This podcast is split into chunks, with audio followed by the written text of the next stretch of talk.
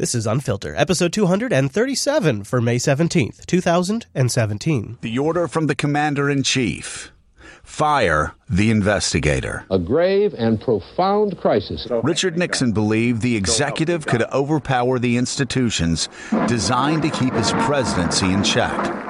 One White House source said the president's motive was solely to remove the possibility of a constitutional confrontation as quickly and as thoroughly as possible. The president has set himself against his own attorney general and the Department of Justice. In the end, he destroyed the public's confidence, hollowed the presidency, and tarnished his legacy forever. Nothing like this has ever happened before. The question for Washington this morning is another president using his power to stop an investigation?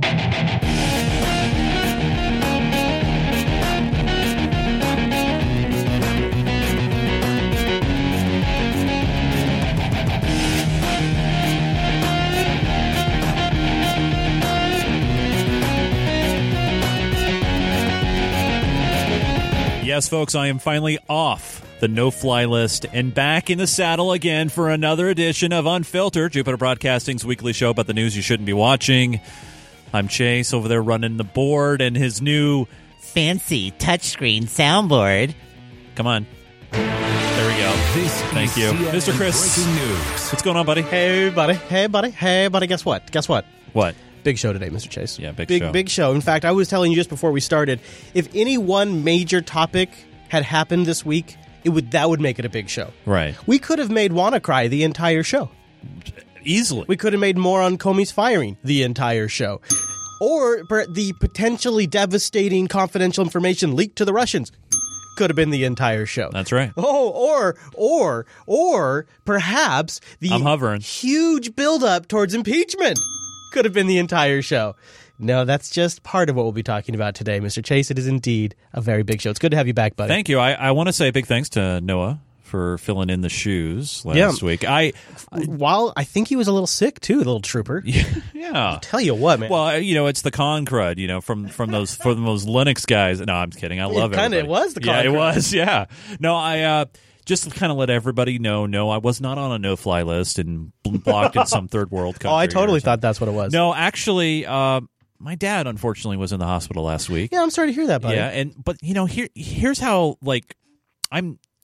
I believe Is this about to become an Obamacare thing? no, Okay. But the Affordable Care Act. I'm kidding. No, uh, what I was going to say was um, my dad had a, a, an emergency situation happen, and Uh, we went from from you know he was feeling great to like he was in critical ICU situation. Wow. And all the way now to release from the hospital, No back kidding. home, and, and Oh, that's good to hear. Doing good. So oh, glad to hear that. I, I Jeez, isn't that weird? How Yeah. just, yeah, yeah. Yeah. I oh, but you know, with being, family too. That's so surprising. Yeah, and, and being there, you know, in the hospital on, on Monday night in the emergency room and just seeing all the, you know, people of all ages, kids, old people, you name it. And When was this? uh, this was Monday night. I was at, I was right, at Providence. right, right. Yeah. So, geez, so you could kind of relate with this uh, WannaCry story a little bit more than maybe normally because imagine, just put yourself in the in this place in the UK where these hospitals are Yeah. being hit with this cyber oh, attack. NHS is getting hit A hard. major cyber attack forcing hospitals across the UK to turn away patients. The British National Health Service saying computer systems were impacted, but there's no evidence that patient data was actually compromised.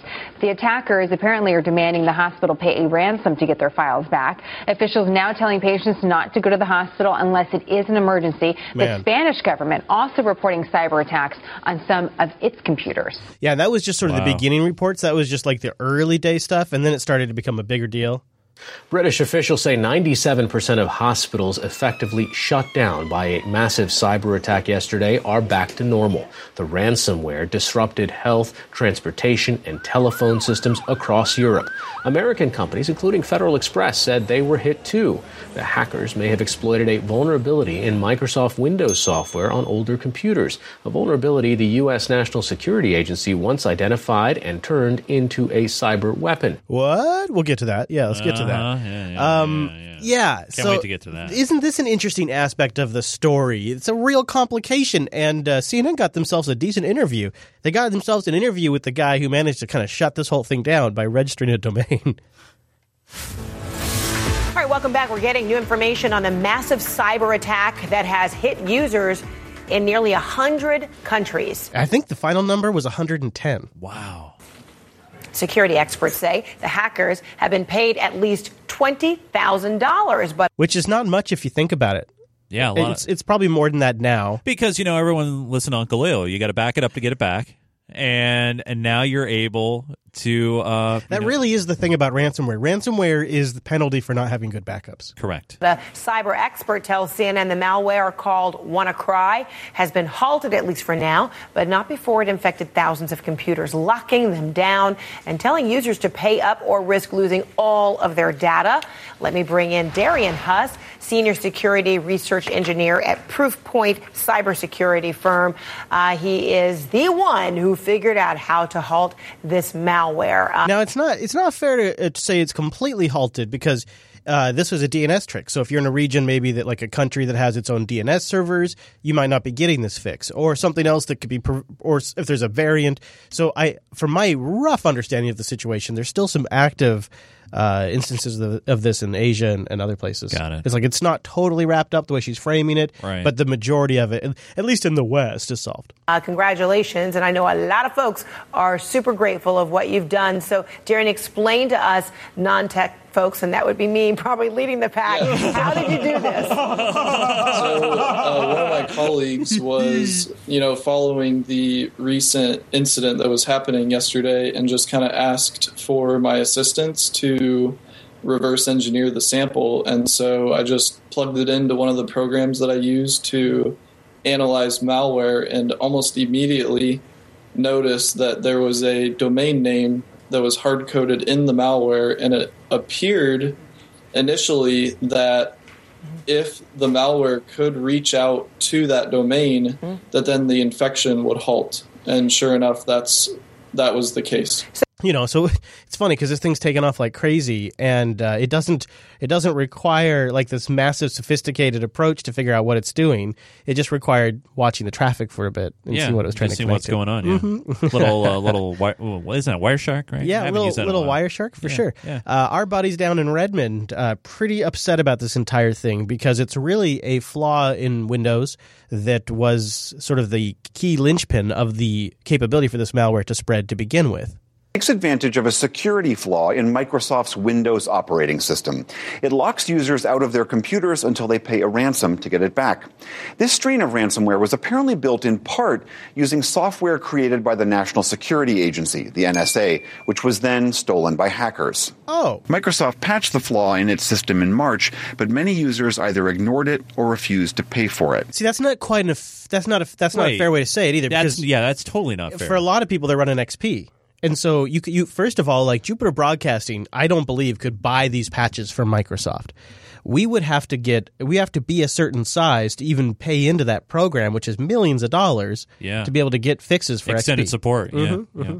Yeah, which by the way, a lot of your tax dollars goes towards. By the way, because Right. a lot of government mm-hmm. computers are still running mm-hmm. XP. What are your thoughts about the fact here? I mean, so what what what the what the sort of uncomfortable truth of this is is that Redmond developed this patch months ago. Oh yeah, yeah. They they've had it, and I I think part of the issue is So they're creating patches but they're not delivering them to people. yeah. Well, I see. I've heard conflicting reports where they wanted to push this out on their normal Patch Tuesday. You know, they they honestly wanted to put it out, but But they don't have a normal patch Tuesday for XP.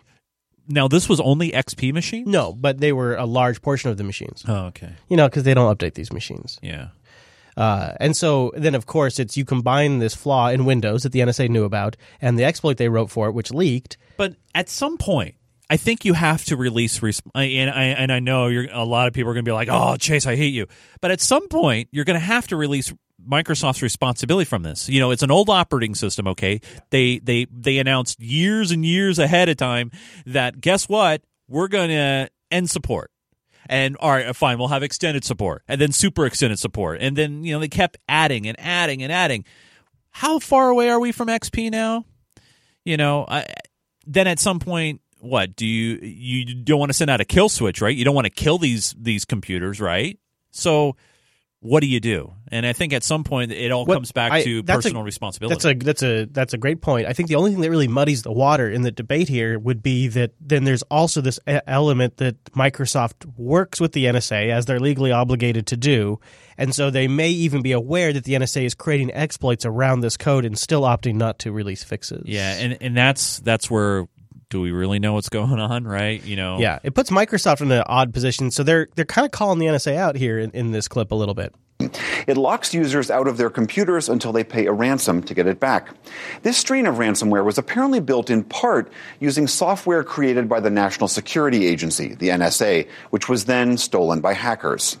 Microsoft patched the flaw in its system in March, but many users either ignored it or refused to pay for it. In an open letter Sunday, Microsoft President Brad Smith blamed the NSA and called it yet another example of why the stockpiling of vulnerabilities by governments is such a problem. Russian President Vladimir Putin, who vis- I was just saying. I was just gonna. I was just gonna ding. I mean, that is that is really what the issue is. So the problem with government stockpiling vulnerabilities, it it sounds good, so that way they have ways to go after bad guys.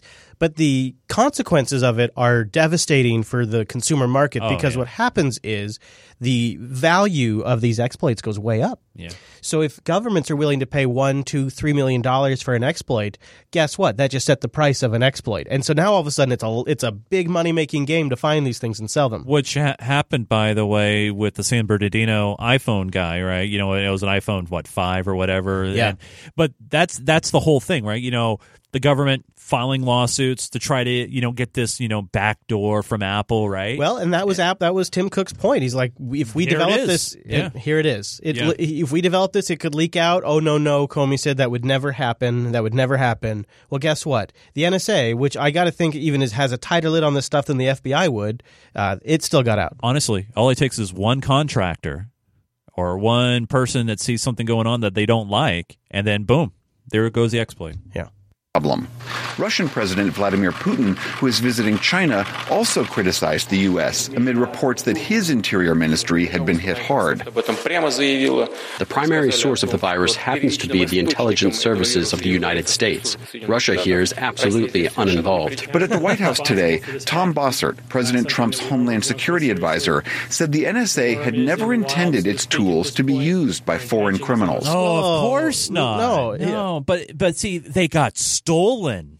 Yeah. Of course, you know, we got to blame it on somebody. And so you you know, normally would- back in the day when the show first started, this would have been a slam dunk for China. And then since the election, it would have been obvious that Russia did it. But now we're past that. You see, we've moved on. We have a new villain to blame. Uh, circumstantial evidence, at least, is pointing to the possibility of North Korean hackers behind this global malware attack. Weird. Weird. There's all this hoopla around North Korea now. What what a You mean coincidence. North Korea and their VLC players are Yeah. actually doing something? Thank you for because I don't buy North No Korea. way. First of all, North Korea is pr- pretty much cut off from the entire internet. So the idea that they would have some sort of super dominance No, in no, this no, no. domain, Chris, Chris, no, you don't understand. They developed it, right? They put it on a USB key, and then they gave it to one of their Chinese operatives, brought it across the border to China, you see, and then uploaded it to the Right. cloud. it makes sense because Yeah, yeah. everybody knows the way to become an expert on something is to never use it, and that's how you can really affect the Of entire. course, yeah, yes. I just don't buy it. Uh, I, I, and what the reason I think part of it is is because I was a jackass kid at one point that was screwing with systems, and then later on in my career, I became a penetration tester, and I I have a very visceral understanding of how simple it is for just somebody who is motivated to piece together exploits that you can find online for free and using Bitcoin and a little bit of knowledge, you can put together yourself some ransomware in an afternoon. And it doesn't have to be North Korea. It doesn't have to be Vladimir Putin playing 4D chess. It can be a bored kid. It can be a bored kid. It, because at one point in time, it was me. I was doing stupid stuff. Now, I was just going after my school. I mean, you know, I was just keeping it local. All right, Ferris, trying to change But- your absences. But you know, well, you're actually pretty damn close, dude. That's actually, yeah, it's actually Yep, uh, pretty on the money, dude. Yeah, and I, you know, and so I just I see this stuff and I think we are we're we are screaming wolf we are screaming wolf and we have no idea how bad how bad the actual threat is because we're too busy blaming people that aren't actually attacking us. Right. Just- I guess maybe it's human nature. Well, yeah. But yeah, that Wanna Cry story would be. We could go on for that. Uh, we could go on for the rest of the episode. I would defer you though to TechSnap. They did some great coverage on it because we have to move on. All right. Now, I want to try to cover this in a bit of chronological order, so it's going to be hard for you and I not to jump ahead because there's so much going on with Trump this week. I want to start sort of where things began last week, and that's with the firing of Comey. And then we're going to work our way forward from dinners and meetings and memos and so and then now prosecutors. So Yes, we'll, we'll, we will slowly work our way forward and start with the reactions last week that I thought were some of my favorite to the firing of Mr. Comey. President Trump's decision to fire FBI Director James Comey stunned Washington and is sending shockwaves through the agency. Tuesday night massacre. Let's play hardball. It's a grotesque abuse of power by the President of the United States. Again, disdain for the presidency. This is bigger than Trump. It's about America. People are calling it a constitutional crisis. We're in a full blown constitutional crisis. An absolutely bizarre statement for this bizarre president to make. And Donald Trump, in writing that sentence that he clearly couldn't hold back on, is raising his own potential criminal liability. A little whiff of fascism tonight, I think it's fair to say. I don't care about the law. I'm the boss. It's understandable that people are comparing it to Watergate. This is the kind of thing that goes on in non democracies. This is a terribly dangerous moment in American history. Has there ever been anything that rose to this level other than the Saturday Night Massacre in the time that you've been a- an observer of American politics? I can't think of it. I've heard some people call this a dark day for our democracy. This is no longer about Donald Trump. It's about the presidency, which is being diminished on a daily basis. The Capitol is filling with echoes of Watergate. Now, this was before what happened this week. Where, where's uh, Fox in those clips? oh, we'll have some Fox clips. Okay, Don't all worry. right. Yeah. I, I just want to make sure, you know, for our audience out there, they're going to say, "Hey, that's all, you know, mainstream media clips there, but there's no Fox, there's Oh, no yeah. RT." Oh. I mean, wh- You know, I've been cutting back on the RT. oh, fair enough. I just, uh, you know, I just am sick of defending. I try to play from all of the media outlets, Yeah. and I think you know that. Oh, but yeah. I just get sick of trying to defend it. Um, plus, their production sucks. But I, I, I might have some later. They do on. have a nice video wall, though. I do like that. I do like that. now, the whole story of Comey's firing has changed a bit. It's changed a bit since our last episode. It was another day in Washington that generated more questions than answers, with apparently conflicting statements coming from the White House, fueling the firestorm surrounding the dismissal of the former FBI director. And our William Brangham reports. President Trump came out swinging today. In an interview with NBC's Lester Holt, the president laid into James Comey, the man he fired just two days ago. Look, he's a showboat, he's a grandstander. Could you believe that? That. Ooh. A showboater, like out of all the things, right? you know what's interesting is there's also a clip the other time uh, when Trump first met Comey. He says, "You're more famous than I am." Yeah, I remember that. It's just an interesting, weird, and sort of insightful thing for him to say all at the same time. Well, especially when, you know, now we've heard in retrospect that most of his peers, which are, you know, field agents and, and people that are in the trenches and, you know, I- and I would say doing a reputable job, you know, that actually care about what they do, they had nothing but nice things to say about Comey. You know, it's not like he was out there, you know, a week or two before the election. Oh, oh. You know, uh, when Trump says stuff like this, I do try to stop and go, well, uh, so he's looking at it from a totally different perspective Yeah, than we are. different set of in, in their world, a lot of times when you're in the headlines, it's because you moved chess pieces to make that happen. And so he could be saying, he what he really could be saying is he didn't do a good job of keeping himself out of the headlines. Because think about it, uh, the last FBI director Mueller, when was the last time you really heard him in the headlines? Right. It- but Comey, he's like a he's like a DC celebrity. But the only reason why is because of the fact of the you know the biggest craziest election in, in our history. And you have the email situation, and then you have the Russ sh- situation, and everything was kind of ping ponging back and forth at, during that period of time. He just built a brand. It, and it's not really his fault per se. He was just getting out there and getting the information out. Yeah, there. that's why he thought it was kind of a strange. I thought it was weird. Yeah. Two days ago. Look, he's a showboat, he's a grandstander. The FBI has been in turmoil. You know that. I know that. Everybody knows that. Classic. I The love classic I, line. You I know that. love I know those. that. Those are my favorite. It's been in turmoil. You know that. I know that. Everybody knows that. it's like when Grandpa. And, and then when he says that, that means no more discussion because everybody knows it, and therefore that's the way it is. And I, I do I do know there have been reports of turmoil around the whole Clinton decision. Yeah. Those remarks came as the man who's now filling in for Comey, acting FBI Director Andrew McCabe, painted a starkly different picture of his former boss. I hold Director Comey in the absolute highest regard. I have the highest respect for his considerable abilities and his integrity, and it has been the greatest privilege and honor of my professional life to work with him and be touched Dude, by him. Dude, he Um, sounds like an a hole. I can tell you also. Comey? Comey sounds like an a hole here, doesn't he? Well, you know, I'm, uh, I'm playing a little I- fun on this, but yeah, I, I, it seems to like it seems to be that people liked him. I so here's what I think. I think when he sent that letter to Congress re- announcing he was reopening the investigation, I think that was a real moment that the guys that work with him and the gals that work with him were like, "All right, you're you're we're you're, getting ready to go. Let's do you're this. doing this for us. We know you're going to take heat for this." that Director Comey enjoyed broad support within the FBI and still does to this day. McCabe Whoa. spoke at a Senate hearing. That's an interesting statement, considering he doesn't work there anymore. Yeah. Broad support within the FBI and still does to this day. McCabe spoke at a Senate hearing today to discuss various global threats, but Democrats spared little time blasting the president for his dismissal of Comey, who had been scheduled for this same hearing. President Trump's actions this week cost us an opportunity to get at the truth, at least for today. That would be. What I don't understand is, uh, For his part, McCabe pledged that the ongoing FBI investigation into Russian meddling in the election and whether Trump's team colluded in that meddling will continue no matter what. so he didn't block any access to truth. He didn't. He didn't prevent getting access to any truth, and I don't understand why everybody's so upset because the investigation continues as if nothing happened.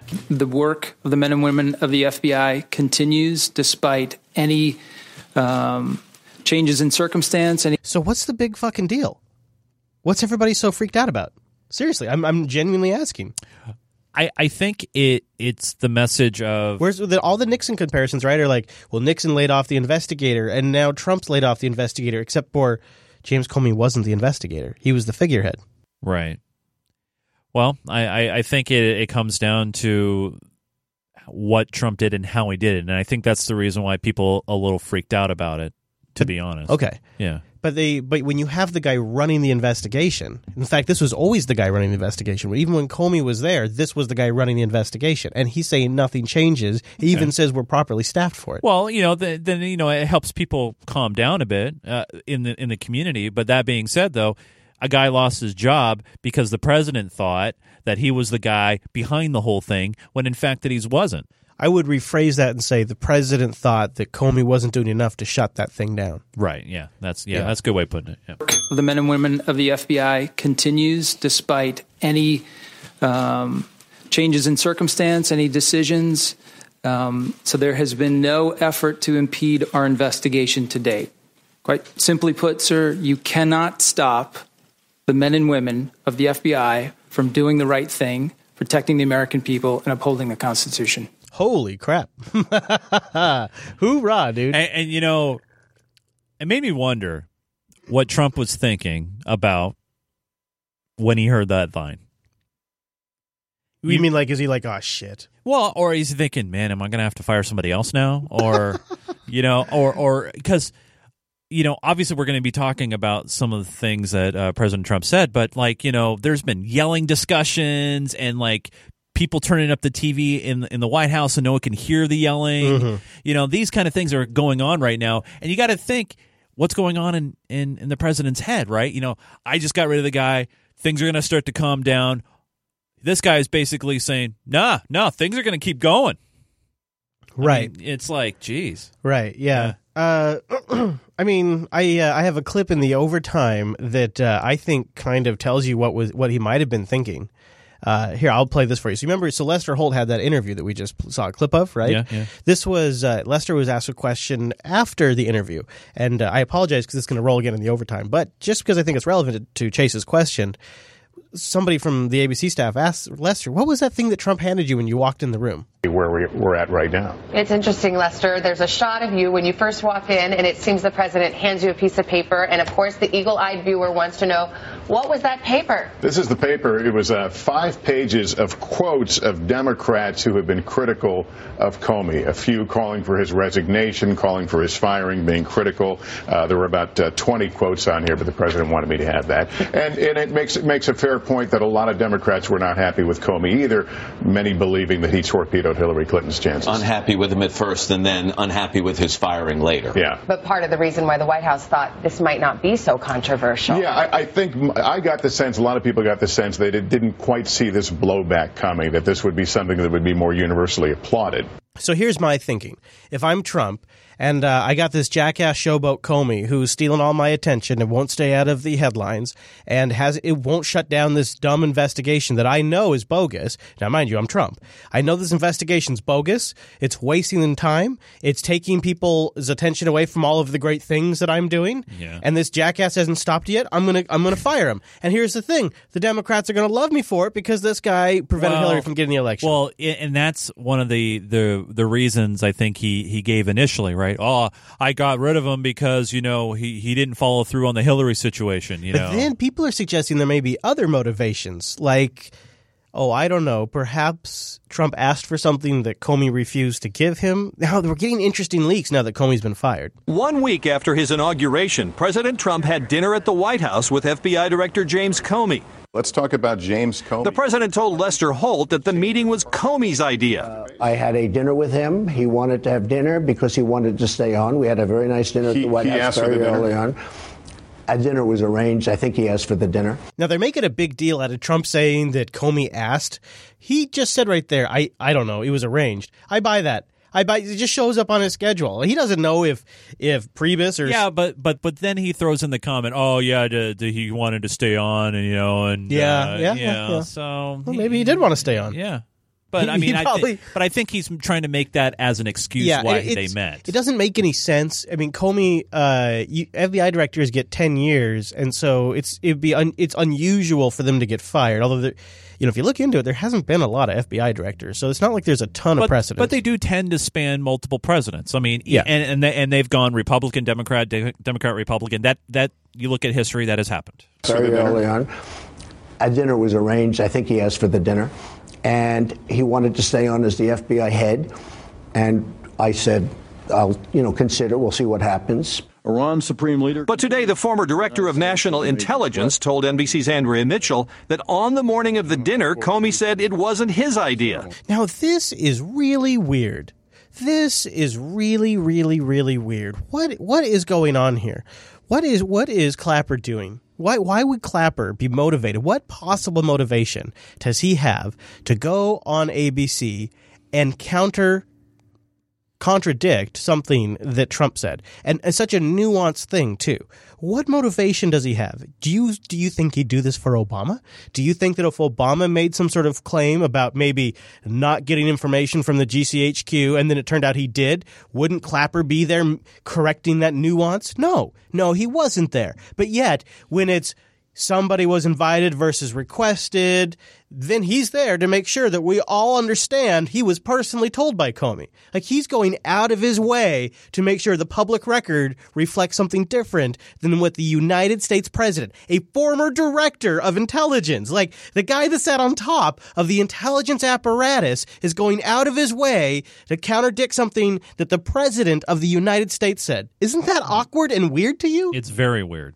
It's very weird. But then again, this entire thing since two years ago has been weird. So Okay. I'm not surprised at this point. I, the reason why I bring it up is because I think it, it betrays a underlying motivation by the intelligence community to screw this president over. And every opportunity they get, either it's your good buddy Mike Morrell, Man, my friend, yeah. uh, or it's uh, your buddy here Clapper. Yeah, he follows me on Twitter. Then Sorry. does he? No. Oh God. I feel like, dude.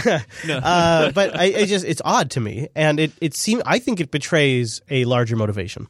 He mentioned that uh, he had been invited uh, to the White House to have dinner with uh, the president, and that he was uneasy with that because uh, of even uh, compromising the, even the the optics, the appearance of independence. So not only So am I? Am I to I was going to say that seems plausible to me. Yeah, you know what doesn't seem plausible to me? What? That that uh, James That he's and talking Clapper about are just chilling, and they're like, "Yeah, I'm going over to see Donald. I'm a little nervous about it." Like they just chill. The the director of national intelligence and the director of the FBI just chill so often that they're just shooting the shit about this meeting he has and how he's uncomfortable with it. I think it's because of just everything that has happened up to that point. You got to realize, you know, It sounds like they're having back channel communications, is what it sounds like to me. or they could just be two friends talking. Yeah, just two friends talking, Chase. just two friends. On- just the director of other national intelligence and the director of the FBI. Just two friends talking. They they're just talking on Telegram, sending gifts back Signal and forth. now. Yeah, Signal. Oh, it's Signal now. I'm Yeah. sorry, I'm not hip with the times anymore. That on the morning of the dinner, Comey said it wasn't his idea. He mentioned that uh, he had been invited uh, to the White House to have dinner with uh, the president, and that he was uneasy with that because uh, of even uh, compromising even the the optics, the appearance of independence, not only of him but uh, of the FBI. I find it fascinating because I think even if even if uh, Barack Obama lied about something, I don't think they'd be out there correcting the record. Yeah, they it's would. true. They, it's not my place. It's not my place. now the White House denies this uh, request for loyalty. They deny this whole dinner shenanigans. well, not the dinner itself, but uh, uh, uh, they deny the uh, contents of the memo. In the dinner that the president had with James Comey earlier uh, in, in, in January, did the president implore him to pledge his loyalty to the president? Is that true? No. That, happened, that did not happen. No. Uh, how important is it that the FBI director be loyal to the president? Is that, is that a quality the president wants to see in anyone, particularly his FBI director? I think the president wants loyalty to this country and to the rule of law.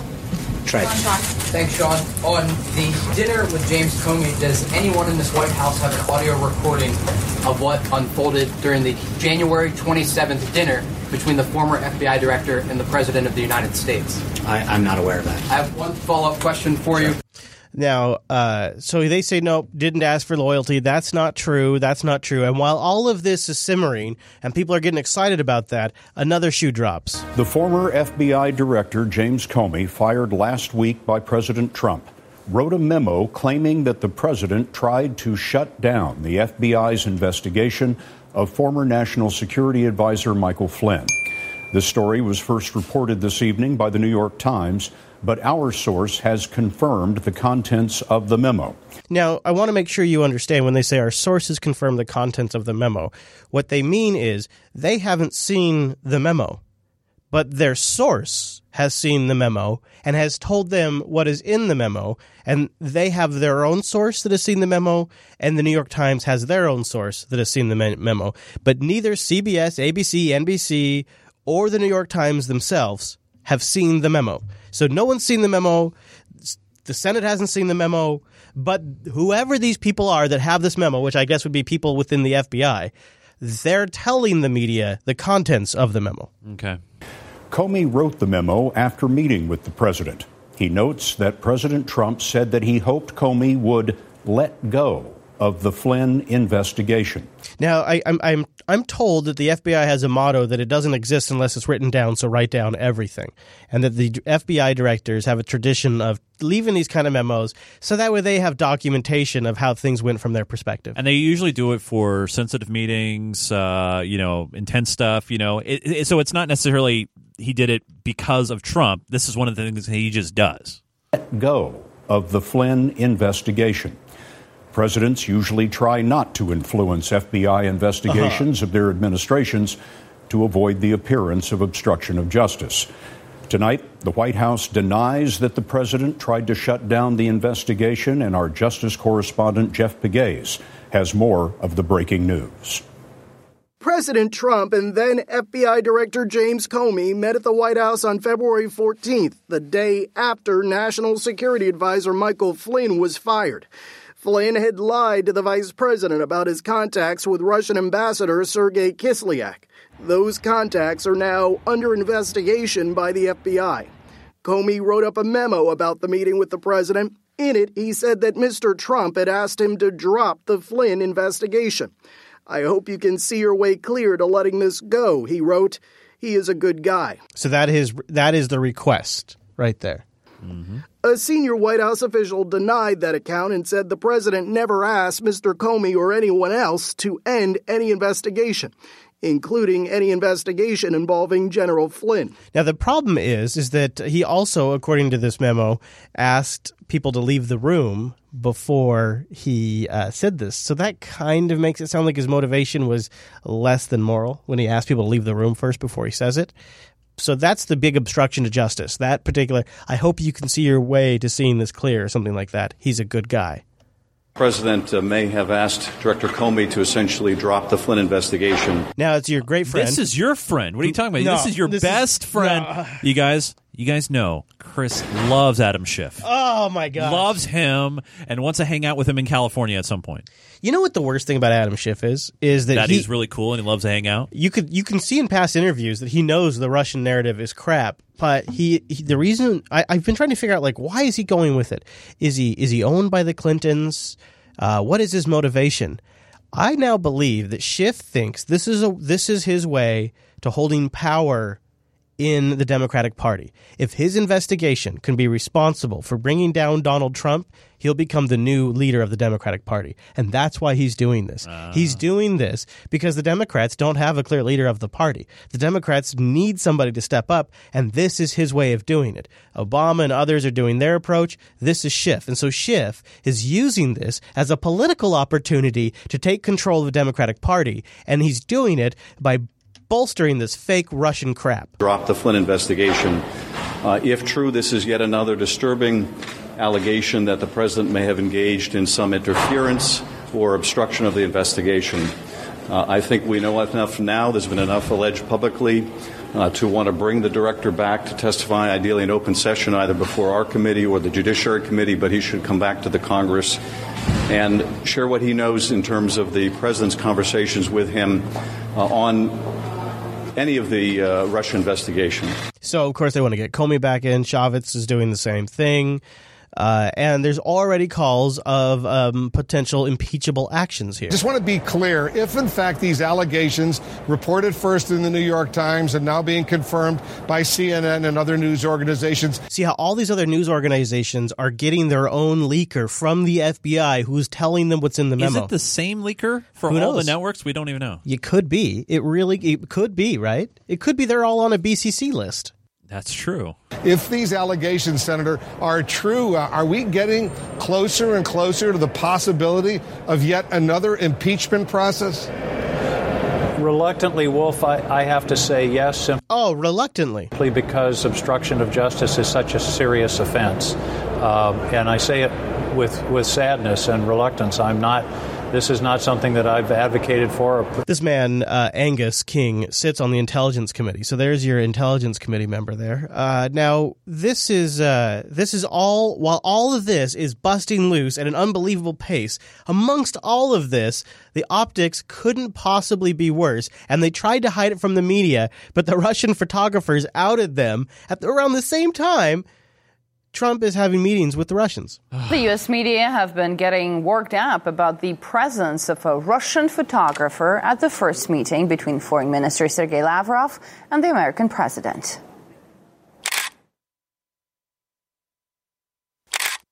These are pictures from there. Okay, so uh, the issue was is that uh, they didn't really tell Western media, but then they told the Rush they had a Russian Oh, actually, photographer there. it- well, no, the American media was not allowed. Right. Period. Yeah. Yeah. Yep. Yep. Yep. There's a difference. So while all that's happening, though, while all that's happening, that meeting goes on, right? Which just looks like the optics. It looks so bad. Yeah. It, It is the worst. yeah. And so almost immediately, within hours after that meeting, a story began to spread like wildfire. So fast, even. I mean, remarkably fast. I could have clipped this from CNN. I could have clipped this from NBC. You could have just actually held your phone out and you would have heard it. It was even. it was even across the pond. Hello and welcome to Newsday. We're going to start our coverage from Washington, where the Washington Post newspaper has published a report that claims President Trump revealed highly classified intelligence to the Russian foreign minister and ambassador at a meeting in the White House last week. Now, I read this Washington Post piece. I wonder how many of you who are. Uh, consider themselves informed on this topic actually read the Washington Post piece. So I could tell you exactly what the evidence is, and it's none. There's no evidence in there. Now, here is an interesting thing, though. This hmm. is an interesting thing. So supposedly he reveals this uh, classified information, right? Right. This super classified information. So much fallout from that report that President Trump revealed highly classified info to the Russian foreign minister ambassador during that White House meeting last week. Let's explain what's at stake right now. This is information about the fight against ISIS that is so sensitive that the U.S. doesn't even share it with our allies. Uh, well, what's that tell you? So, of course, the information, you know what it is by now, Yes. is about laptop bombs. Um, Which and came from our Israeli partners. Right, right, right. Um, I, I, this is this story. I don't, I don't want to jump too far ahead, but what I find so really interesting about it is there's like four people in this room, Yeah. and yet this leaks. How is that possible? Right. That's that's what I've been thinking about too. I've this, yeah. This story to the Washington Post, and it's always the Washington Post too, came from an intelligence source, an anonymous intelligence source. How did that intelligence source know the contents of conversations in this room that they weren't in? Exactly. That's really weird. Yeah. Oh yeah. It could jeopardize the source of the secret. If true, this could be the most significant and dangerous mistake of the Trump presidency. And we've got our incredible team standing by. oh, Michael. They're covering every angle. And we begin at the White House with our senior correspondent, Cecilia Vega, who was there for all the fallout all through the night. Good morning, Cecilia. A long night indeed, George. Jeez, are you hearing this? Here, the presidents, as you know, are legally allowed to declassify information. The bigger question Now, here's the amazing cognitive dissonance right there. So, we have an anonymous source in the intelligence agency who wasn't in the room reporting what was said. And then, once that's established, they then tell us, and by the way, even if he did this, it doesn't matter because he has the authority to declassify anything he wants. But take all of these facts aside, and let's now go on and create a narrative. here right now is did President Trump reveal classified intelligence that could that could jeopardize the source of that information and risk critical intelligence sharing agreements with some of our closest allies? No, the answer is no. That's not going to be a problem. The Israelis said they're not upset about it. They're not concerned. Um, really? Yep. that was the statement they Well, released. so so what about the the the I don't know the right. story So now the, the, story the is the story is is right that this reveals that there was an agent implanted in ISIS. I, Or ISIL, but yeah. or IS, Yeah. Daesh. Daesh, Uh, I I agree that that is, seems like a thing that has now happened. But my point would to that would be, we ran a story three or four weeks ago about laptop bombs. yeah. So how did they know that? Doesn't just the fact that we now know that reveal that they have a plant? I don't mean, know if you wasn't- have. Do you have the clip from McMaster talking about the, uh, about? There's nothing Oh, that the please. president takes more seriously than the, the security of the American people. The story that came out tonight, as reported, is false. The president and the foreign minister reviewed a range of common threats to our two countries, including threats to civil aviation. At no time, at no time, were intelligence sources or methods discussed. And the president did not disclose any military operations that were not already publicly known. Two other senior officials who were present, including the Secretary of State, remember the meeting the same way and have said so. Their on the record accounts should outweigh those of an- anonymous sources. And I, I was in the room, it didn't happen. Yeah, but he also goes on to say that you know, yeah, the president had this information. He didn't even know where it came from. Yeah, I tried to get that part Oh, of the clip. that's I such a good clip. It is. And I'm just thinking, and I, I was watching it live when he said that. I'm like, that that's gonna hit the fan. That line. I would have right thought there. so. I would have thought so because that's what I thought when all of this blew up. I'm like, Trump probably doesn't even know where the information came Yeah, from. yeah. Uh, now this is how I break all this down. This is this is this is your girl Kathy's guide to how to process information like this. She's going to woman explain it to us. You ready? Oh, I'm ready. kind of damage it may result in on the ground, correct? Well, I think when you always approach this style of reporting, No prop. No, no. I'm going to warn you right Oh, now. you're- I know. I'm sorry, I dude. If you I, bursted my bubble. I feel like I feel like if I tell you there's no prop, then you're able to receive the information better. Look at our chat. Uh, I know, I know, I know. They all want. They all Love want you guys. Love you guys. I'm sorry, guys. If I could tell you what, if, if I, I'll, I'll, I always am looking for a prop clip, but uh, this is more of uh, Catherine telling you about how she processes uh, hard to understand information, like anonymous source stuff. approach this style of reporting, you always have to ask yourself to what degree is the central uh, argument or element based on anonymous sources, and to what degree is that claim rebutted by individuals either on the record or also through anonymous sources. And what jumped out at me through the Washington Post story is that the central allegation is based on unnamed sources, but there was an on the record what appears to be a response from the National Security Advisor saying, I was in the room. Uh, we talked about the threats facing the United States and aviation, but at no time were confidential sources or methods uh, disclosed. So I think the viewers have to balance really the quality of the information and the sourcing as well in this case. I, I would add. So she, basically, she's saying, look, uh, one story is sourced by anonymous source, and the other, the rebuttal, is sourced by a high level government official on the record. Yeah. That John Roberts makes a very good point, which is that the president is the ultim- ultimate arbi- arbiter over whether information is uh, declassified. And it's always sort of an art rather than a science as to Now stick with her here because she says it's kind of an art rather a science whether when to declassify. And it's like, what are you talking about, Catherine? But she kind of she connects it. She brings it home. to when the release of information actually uh, impacts the method of collection uh, and the sourcing. So, what may seem like a grave breach to one individual would not necessarily cross that threshold with another, and that is uh, the nature of intelligence itself, James.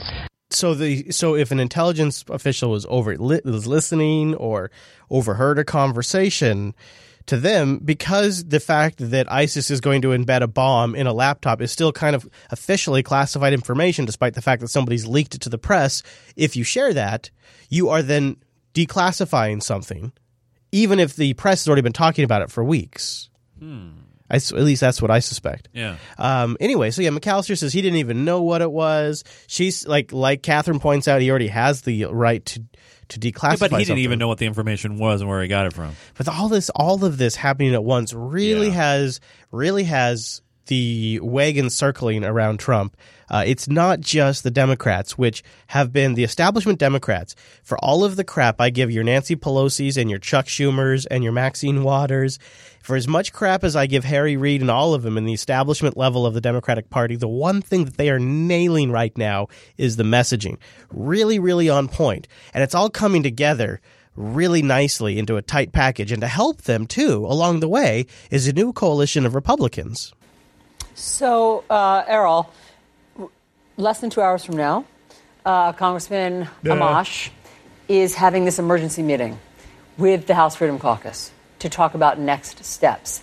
They are motivated because they, frankly, like Mike Pence, and they wouldn't mind having President Mike Pence. so they want to talk about what I mean. What Amash said reportedly last night. They also had a, a, an emergency meeting, staff meeting, and he reportedly told a staffer who reported it to us, "This is textbook obstruction of justice." Let me also just play for you. John Kasich was at our CNN town hall last night, where he was pressing Speaker Paul Ryan to do more. Listen to this. I saw that, uh, that Speaker Ryan said some things tonight about getting to the bottom line. Frankly, I think he should he should be more aggressive. I think he should speak out more, and uh, and hopefully he will. Are we about to see Republicans speak out more? Well, we'll we'll certainly see them um, sort of consolidate a position. That That is that is, and I think exactly what's happening. And you got your McCain's in that group too. So yeah, it's not just the Freedom Caucus; it's also the establishment. And uh, there is a there's a chorus of folks calling for impeachment. and I will fight every day until he is impeached. I understand the calls for impeachment. He should be charged by way of impeachment. change the dynamics on the investigations that would lead potentially to an im- impeachment. may well produce impeachment proceedings. So I think we're actually pretty close to considering impeachment. I am studying more about the impeachment process. Jeffries also suggested that high crimes and treason may have been committed, which would be grounds for impeaching President Trump. Donald Trump has already done a number of things which legitimately raised the question of impeachment. They said if there was an impeachment clock, we just moved an hour closer. That's going to look like an impeachable offense. This president needs to be impeached. Page 45. What do you think, Chase? I mean, it's like getting loud now, and it's not. So you've got you've got you've got your establishment Republicans like McCain and Graham and a bunch of others. You've got Freedom Caucus Republicans, so two, two different factions of the Republican Party. Yeah. Uh, the Democrats are united against Trump, and then your buddy, my good friend Hillary. Is also stepping up to make trouble for Trump. She's getting back in the game. And there is Hillary Clinton news tonight. On Monday, Hillary Clinton launched a new PAC. She's still in the game. Her goals funding what she calls the political resistance to Donald Trump. The Political Action Committee is called Onward Together. so Hillary Clinton is launching a new super PAC today. Uh, to take on Donald Trump. Resist, insist, persist, enlist. That's their slogan. You know what's so funny? What's so amazing, and I'm, I, have I've even seen bumper stickers here in Washington of resist for this. Yeah. People are getting bumper stickers for a, for a Hillary Clinton super PAC that will be able to take unlimited anonymous donations. It's incredible. And here's the really ironic thing Hillary Clinton is somewhat responsible for the death of Seth, Seth Rich, who is exposing the fact that the DNC was suppressing Bernie Sanders, who is truly leading the resistance. So there's such a brilliant irony that she has co-opted resist and now she is fawning resist flames when she was the very establishment that suppressed the true resistance. It's an incredible piece of work. You know, seeing just general commentary about Hillary getting into the game like Yeah. this, people are like, a lot of people voted for Trump because they didn't want Hillary because they just don't like her. Well, and here's the really great She thing just- about it. just chill. So she's using this resist momentum ag- against people. She's taking advantage of the common people once again to use their own desires to try to capitalize on it. Because the real reason she's launching it now is she wants to be in the next election game. She wants to be one of the super PAC players. So if you can't be the king, you become the king maker. And that's what the Clintons are doing now. They couldn't be king, so they're going to be king makers. And if you're going to be a super PAC that has any influence in the election, you got to get in the game a couple of years before the election even starts. Yeah. So she's doing it now as a Trump, as a resistance against Trump super PAC, which is bullshit you that she's going to use to con people into getting this thing kickstarted. She'll use that to leverage influence over the Democratic Party and actually have some amount of control of the next candidate. It's um, it's just it's so awful because Yeah. it's more brilliant. It's more brilliant than the uh, the Clinton initiative because a super PAC is way easier to just get people to donate you crazy amounts of money. Called Onward Together. For more on the future of the Democratic Party and what role Hillary Clinton will play, we're joined tonight by Mitch Ceasar. Now you can watch that in the supporters sync, but so you have Republicans, Democrats, Clinton starting a super PAC, all coming around Trump. Obviously, the media is not a big fan of him either. And then, then you got this problem. Now, any of you who have ever worked in a company who's brought in an outsider to do an investigation, like when I worked somewhere, a big company, they brought in an efficiency expert. And three months later, the entire IT staff was laid off. Our friends over at Canonical recently just brought in an efficiency expert, and they're, and they're going through some changes right now. So this this is sort of like what happens when you have somebody who's in charge of getting to the bottom of an investigation. He will find a problem, and so this is really Trump's biggest threat in this now group of challenges that are sort of amassing around him. We have major breaking news right now. The U.S. Justice Department has just named a special counsel in the Russia investigation. Let's go right to our justice correspondent, Pamela Brown. This is huge, Pamela. This is a significant step. We are learning that the Deputy Attorney General Rod Rosenstein has appointed former FBI Director Bob Mueller to now oversee the Russia probe and look at the possible connections between Trump campaign associates and Russia. This announcement coming on the heels of the news that uh, President Trump asked Director Comey back in February if he would stop the Flynn probe, according to our sources. This is amazing. So this is the FBI director that was brought in by Bush, the guy that came in a week before 9/11, Yeah. the guy that had an emergency extension into way into Obama's term. Yeah. This is the guy Comey replaced. Yeah. And this is this is this is this is an incredible turn of events. Total huge. This Yeah. is happening right now as we go on the Right air. now. Director Comey back in February if he would stop the Flynn probe, according to our sources. In this uh, statement that was just released from the Department of Justice, Rod Rosenstein says, Considering the unique circumstances of this matter, I am determined that a special counsel is necessary in order for the American people to have full confidence in the outcome. Our nation is grounded on the rule of law, and the public must be assured that government officials administer the law fairly. Special counsel Mueller will have the appropriate resources to conduct a thorough and complete investigation, and I am confident that he will follow the facts, apply the law, and reach a just result. And he adds that. Uh, Now, the White House has been saying for days that we don't need this. You already have the Senate. You already have. We're not involved. I mean, what are you talking about? This is just a distraction. The FBI is already doing an investigation. The House, the Senate's doing an Not investigation. necessary. prepared to appoint special counsel. Clearly, that has changed uh, with all of the developments here, Wolf. And, and it's uh significant that it was the Deputy Attorney General Rod Rosenstein who made this decision. The Attorney General Jeff Sessions has recused himself, so it was left up to him. It was left up to him because of that. Um, and we want to just point out what And- it means to have outside I he made the decision bef- without even notifying the White House. He made the decision. Then they sent it over via you know uh, whatever they do it a cable, Carrier pigeon? a carrier. special counsel. Uh, it, it doesn't happen all the time. It has happened, but this happens when the Department of Justice feels as though there er, there is a possible conflict of interest or there are extraordinary circumstances and it is in the best interest of the public to appoint outside special counsel. Now that is not necessarily a bad point. However, if there's, I mean, this guy, this guy, this this this guy Mueller, Mueller, Mueller, has been in there since the NSA created its domestic spying program.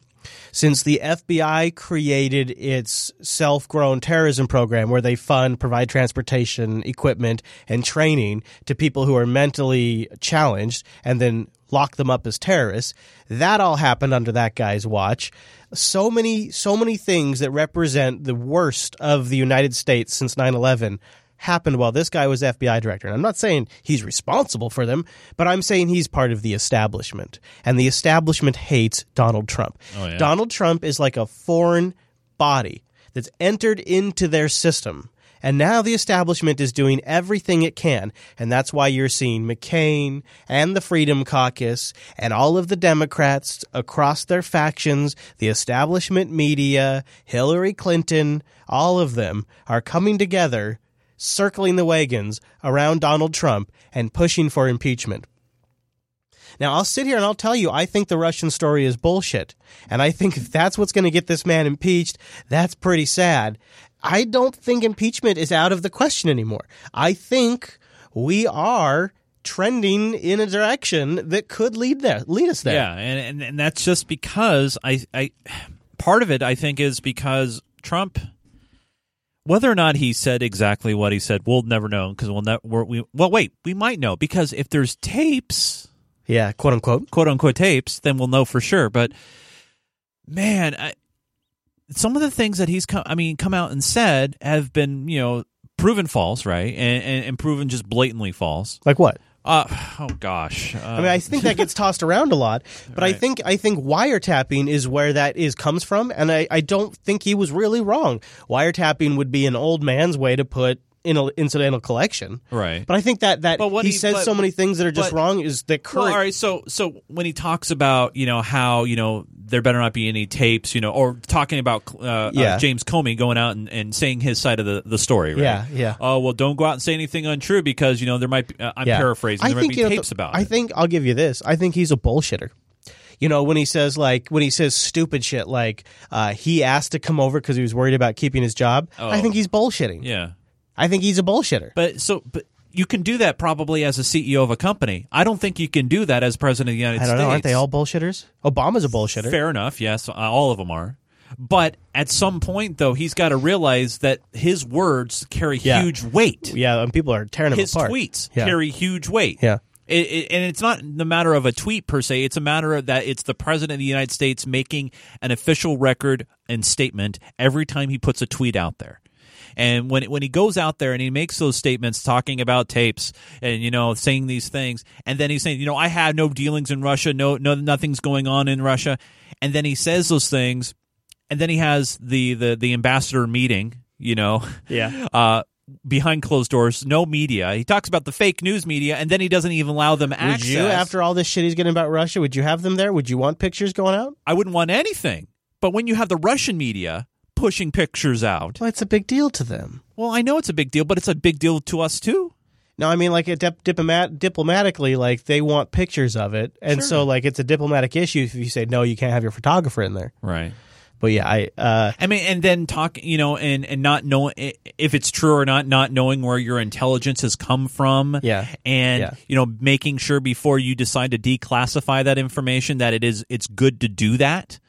Um, you know, part of me agrees. Part of me is um, it's there's some weird missteps here, just weird. after after a super sanitary oh, eight years of Obama. Yeah. I, I am thankful for every tweet. I gotta I gotta be honest. Oh, with you. yeah. I really am. I still am. I I feel like I get more insight into how this ma- man's mind worked. I feel like it gives. It's I think what happened at some point during the election. I think I detached from reality, and I think I went into producer mode. And now I just view everything in the context of fuck. This is great for the show. And, and, and, you know, sometimes what I will do to be perfectly blunt, because of the industry that I that I work in, you know, and I see it every single day. I see the emails that come and go. Uh, you know, uh, special report here. It's going to happen in an hour. By the way, special reports are planned. By the way, you guys don't think they just break in and don't tell anybody. They tell us when they're going to go, you know, breaking in a special report. But when you see those emails come through and be like, "Oh my god, what is going on now? What happened now?" you know, we have a record number of special reports, you know. And and I'm just thinking sometimes you got to take a step back. You got to breathe and and, and Mhm. sometimes I'll just like, "You know what? Whatever. I'm turning off the phone." I think it's fascinating how much how much traction stories are getting right now. There is a uniformity with the coverage. Uh, like a story goes, it's over, it's over in the BBC within hours. Oh, yeah. uh, uh, Wolf Blitzer had a congressman on within within 15 minutes asking about impeachment. Like it's moving at a really high pace. So so this the, the whole story that Trump that Trump disclosed something to the Russians takes it gets it gets so spun up that the whole conversation of well is that a problem is completely is completely missed Right. it's skipped And and unfortunately, because of the antics of our president, we don't know what to really believe anymore. And you know, people turn to Yeah. our show, people turn to their news outlets that are in their in their circles and, and you know, their little personal bubbles. And that's why I encourage anybody who listens to our show um, and the you know check out these clips and everything that are that's in our supporter sync and stuff to you know don't just stay within your bubble. You know like i force myself to to listen to fox news to listen to cnn to to to to hear all these different outlets and information and i and and to just try to grow from this whole experience because it's been nuts. And if you got to take a break just let your unfiltered show cover the gaps for you. we'll do it for you. Unplug for a bit. It's okay. So th- so this this problem you mentioned you just the thing you were just talking about how uh, people don't really know what to believe and whatever whatever outlet they listen to that's just seems to be the side they've picked. There's a story that we've been talking about now for a long time that I think the more I think about it is is the biggest story of our show ever potentially. Mm. And I'm talking about Seth Rich. Oh yeah. So if you think about Seth Rich, Seth Rich, if the story of Seth Rich is true, it completely undoes the entire Russia narrative. All of the impeachment momentum that's building around Donald Trump about collusion with Russia, providing them classified information, about Manafort, about Flynn, all of this momentum and them hacking the DNC and influencing the election, it all gets sucked out of the room if it turns out that Seth Rich was murdered to hide the fact that he was the source of all of the WikiLeaks emails. And so it's interesting that after how long has it been now? I mean, it's been it's been a while. year and a half that's just a rough estimate All of a sudden, this week, the story's back in the news. It started with a local Fox affiliate. As a DNC staffer, the conspiracy theories online have taken a life of their own. But today, Fox 5 has learned there is new information that could prove these theorists are, in fact, right. Hey, we're theorists, Chase. Oh. You know how many murders? well at least we're not conspiracy theorists we're just theorists the more you look into this, the, so two shots to the back. He was alive when police got there. They suppo- while it was left They supposedly had body cams. Yeah. Um, Then, after he was taken to the hospital, the police or the FBI, it's unclear, went to Rich's house and confiscated his laptop. What the hell kind of murder investigation is that? Yeah, you wouldn't do that immediately. And and and and then his gold chain, his phone, All left. and and in the police report it says he has a considerable amount of cash on him. Yeah. It was a hit. We called it immediately on this show. New information from the family's private investigator suggests there is tangible evidence on Seth Rich's laptop that confirms he was communicating with WikiLeaks prior to his death. Now, the question is why has DC police, as the lead agency on the investigation for the past 10 months, insisted this was a botched robbery when till this day there is no evidence to suggest that? The Rich family hired Rod Wheeler, a former MPD homicide detective, to run a parallel investigation into their son's death. Wheeler says he believes there's a cover up and the police department has been told to back down from the investigation. The police department nor the FBI has been forthcoming. They haven't been cooperating at all. I believe that the answer to solving his death lies on that computer, which I believe is either at the police department or either at, at the FBI. I've been told both. But you have sources at the FBI saying that there is information For that sure. could link Seth Rich to WikiLeaks. Absolutely. Yeah, and that's confirmed. Actually, I have a source inside the police department that has looked at me straight in the eye and said, Rod, we were told to stand down in this case, and I can't share any information with you. Now, that's highly unusual for a murder investigation. So Seth was ha- has been dead for 311 days today. Thanks Uber for putting that there. Uh, this this is this is extremely weird, and you have to understand. There's a lot of strange dynamics to this story. So uh, there's also a Republican lobbyist who has hired an investigator who's trying to pin it on Russia. The family is also working with a consultant that the DNC hired. He is a crisis management consultant that the DNC has used in the past to deal with some other things that they've had problems with. And he's known for paying people off. He's known for keeping people quiet. And he's working on behalf of the DNC, quote unquote, with the family. So there's communications that are being released by this guy on behalf of the family that claims to represent what the family says, but it's hard to really trust. So there's so much going Yeah. on. So this guy, supposedly hired by the family, doing some investigations, using his former police contacts. especially from a police department. Again, I don't think it comes from the chief's office, but I do believe there is a correlation between the mayor's office and the DNC, and that's the information that's going to come out tomorrow. And a full report with the new breaking details and this information will air tomorrow morning on Fox News Channel. Sean? between the mayor's office, the DNC explosive allegations in that report, Marina. Will there be evidence, though, to prove those allegations tomorrow? Well, Sean, Rod Wheeler, the investigator. So there really wasn't much. But what was interesting is a separate source also worked with Fox News, the parent company. So that was that was an affiliate of Fox doing a story completely unrelated Now, to Network Fox. I, I well, full disclosure, I, I I would need to check on this, but not all. So some Fox stations, local stations, are owned and operated by Fox corporate. Right. Yeah, I know. I know. I'm is just Fox Five owned by Fox corporate? I don't know. No, I'm just. I, it'd be interesting if it is. It, I would suspect it is Yeah. because the same day Fox Corporate runs this story. Back with a Fox News alert, a brand new bombshell in the murder of that guy right there, a DNC staffer. An investigator now says Seth Rich was in contact with WikiLeaks. Not only that, he claims there's been a law enforcement cover up. Well, Griff Jenkins live in Washington with these uh, breathtaking, breaking developments. Griff. Brian Ainsley and Steve, good morning. Breaking indeed and developing at a rapid pace. Bombshell new evidence of a former DNC staffer you just showed there, Seth Rich, suggests he was in communications with WikiLeaks prior to his murder last summer. Let me take you back. Here in the nation's capital, it was last July. DNC staffer Seth Rich was shot and killed on the way home from a bar in a trendy Northwest neighborhood. Here, police initially saying that they believed it was a botched robbery. One that has like a like a like a zero percent murder rate. It, I mean, like it's like There's. It doesn't. It doesn't happen in that part of town. Just yeah. doesn't. Yeah, except for Seth. Seth would be the the exception. The exception. They believed it was a botched robbery, but questions remain with the investigation still open. Now, a year later, according to a parallel investigation by former D.C. police homicide detective and Fox News contributor Rod Wheeler, there's evidence that Rich had contact with WikiLeaks. That evidence on a laptop belonging to Seth Rich showing he was talking with WikiLeaks. Wheeler says this smells like a cover up. I want to find out who caused that man's death so we can put them behind bars.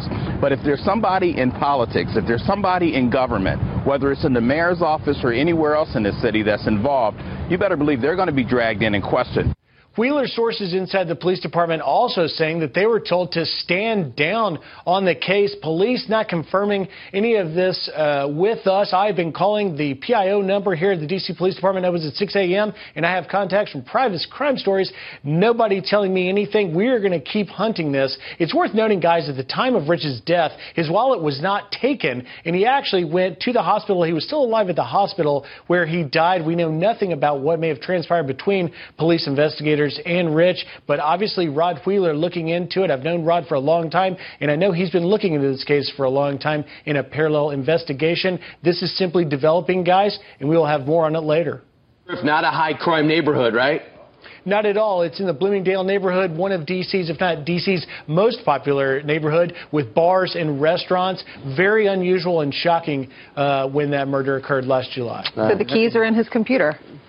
Could be. That's what we're told. All right.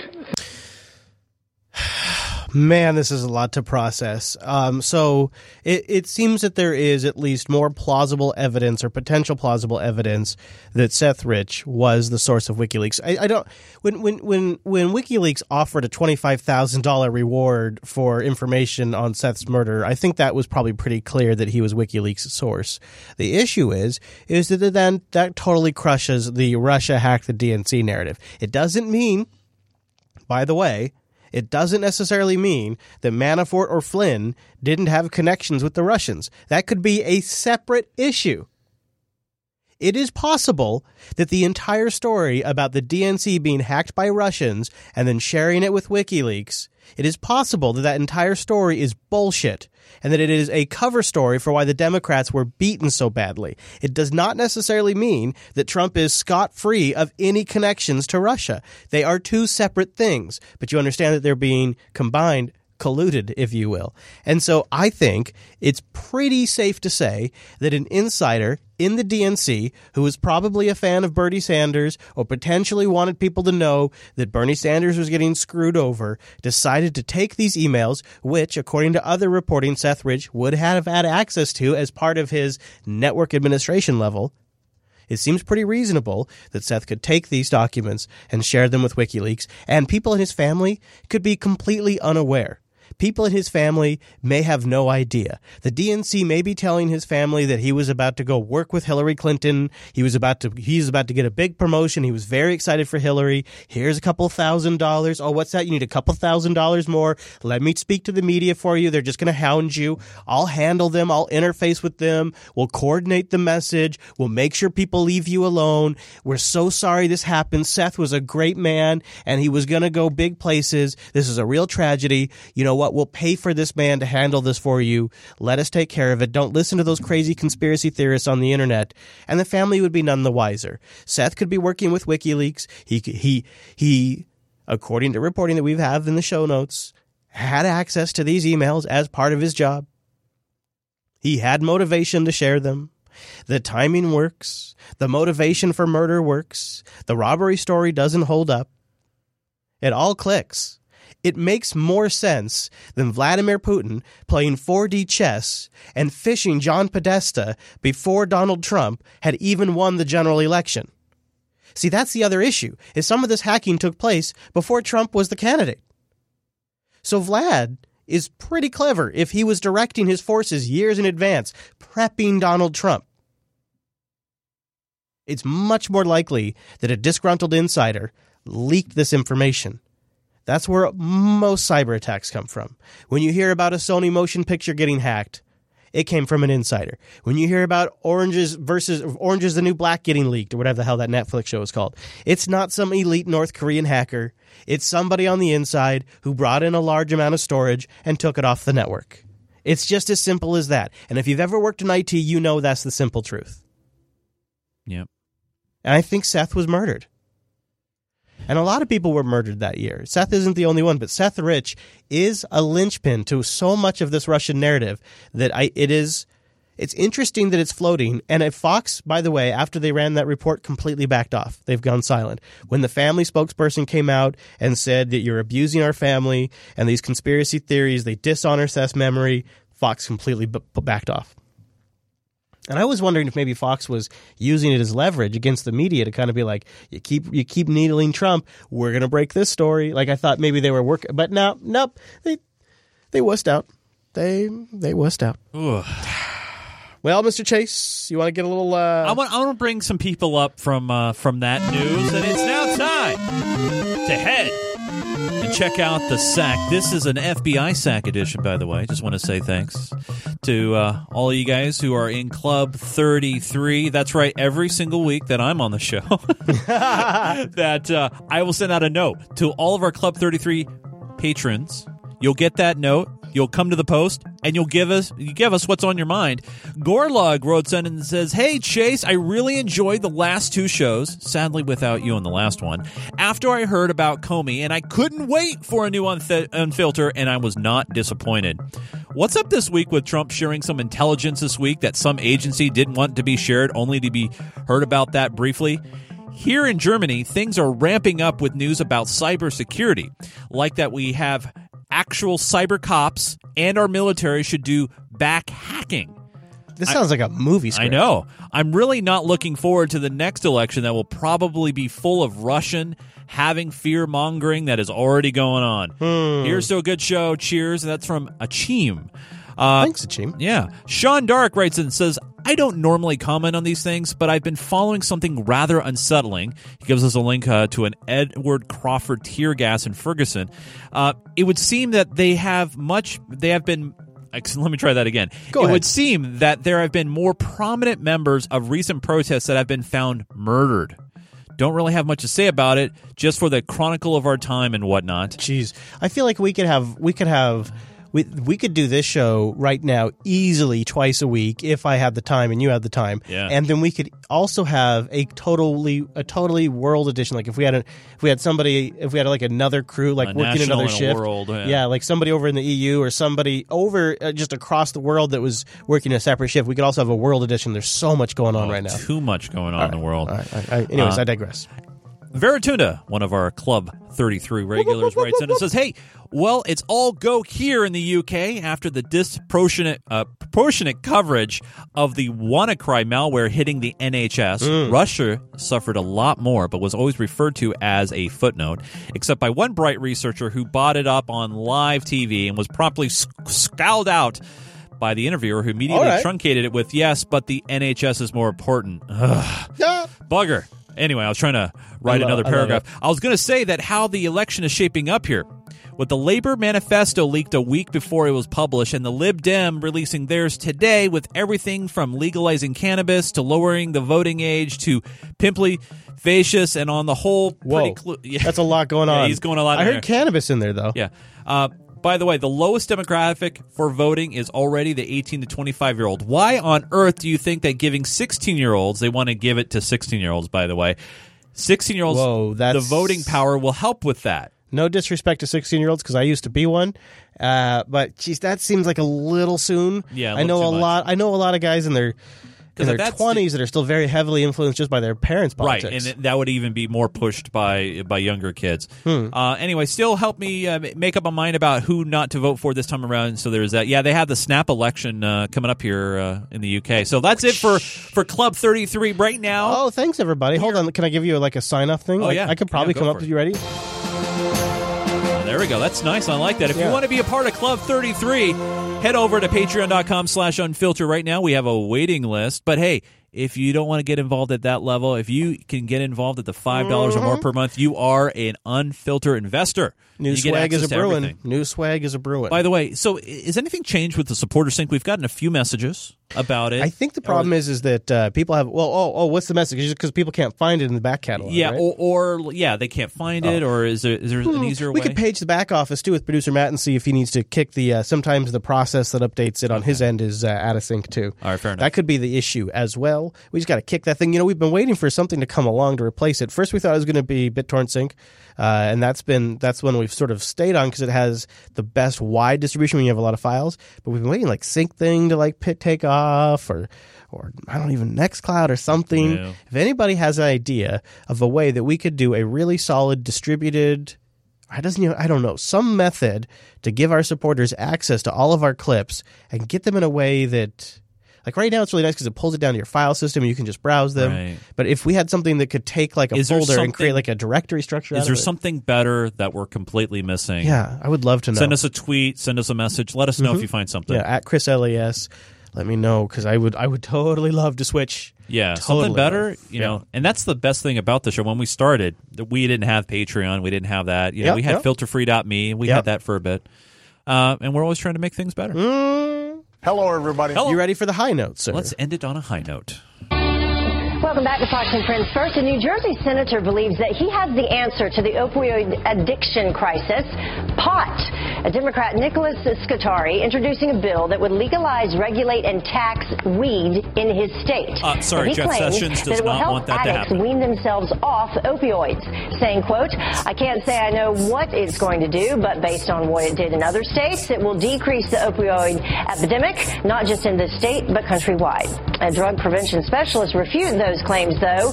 What do you think? Could legalizing weed actually help with the opioid crisis? Send us your comments on Facebook, Twitter, or send an email to foxfriendsfirst at foxnews.com. I think the cat is so out of the bag. It's the only thing we can do at this point. That or crack down on the amount that gets pumped into the market. That's true. I did a little look. You know, the opioid crisis, quote unquote, as it is, fifteen thousand deaths last year from overdoses. Many of them just from, from just from regular old prescriptions, not even crazy stuff off the black We market. We got local cities in our state who are planning on suing because of that. Yes, right.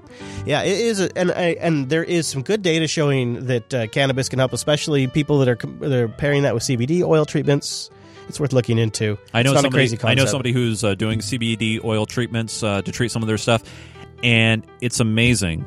Uh, yeah, the kind of I- stuff that it, I, it does. I was a casual observer, but I became a big believer when uh, Hadia's patients started showing up, and they were they were telling, "Hey, I've been using this for my arthritis, my pain." She's not telling them to use it; they're coming to her and saying, "This is what I'm using." It's pretty amazing. It's pretty remarkable. But Chase, yes, Chris. th- we do have the overtime coming up. We do. A lot of people they get the main stories, they're ready to move on. We understand, so we're going to part a little wisdom with you in case you're departing now. I do encourage you to stick around. Great overtime coming up, but in case, in case you're leaving and you need a little more newness, where should people go? You mean if you want some more chase in your face, you can head over to at Nunes on Twitter, N U N E S. I'm the real one. I'm the verified one. and I'm at Chris LAS. Over there, you can also follow the network at Jupiter Signal. Hey, check out the new show too, Yeah. LinuxActionNews.com. Dun dun dun dun dun dun. And that's and that's an audio show. Yep, right? brand new, all audio. high quality. Sounds great by the Joe way. Joe does a great edit on that. It comes out on Mondays. LinuxActionNews.com. New show. Go check it out. New page too. It looks great. Thank you, sir. Like also, it. You can participate in that subreddit, unfiltered.reddit.com. We won't have a show next week. I forgot to tell you and everybody Oh, thanks- else. thanks oh my for- god! thank you for I'm sorry. telling me. I'm taking the little girl out on a road trip. I know. I may still try to squeeze something in if things go crazy. You Fair never enough. know. Thanks for being here. See ya. Bye.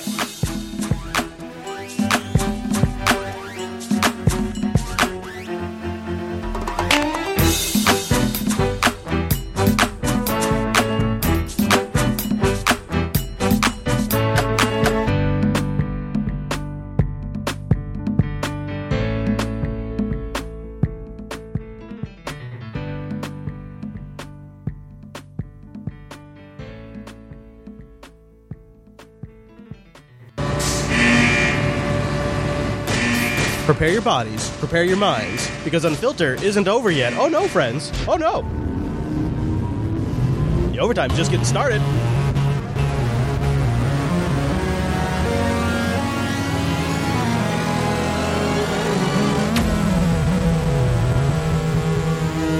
Oh, you, patrons.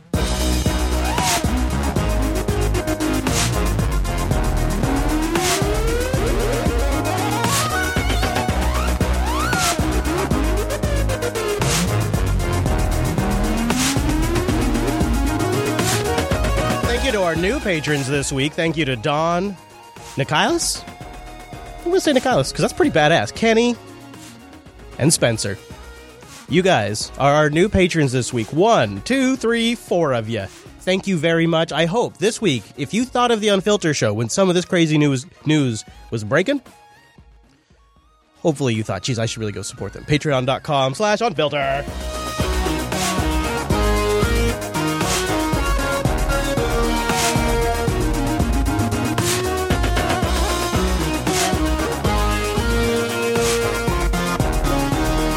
Guys know how I do. Let's start with an Oh Nancy segment. Now, Nancy, she has a tough time. She uh, stutters a bit, calls China Tina, and lays down a Beijing joke that no one laughs at. Personally, I say touchy de leg.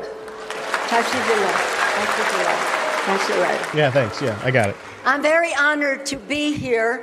Anytime any of us can be in the presence What is that? of His Holiness the Dalai Lama Oh, yeah. is a special, special occasion. Mhm. And I want to say how proud we all are to be here with our charge d'affaires, Mary Kay Carlson, from the American Embassy in, in, in New Delhi.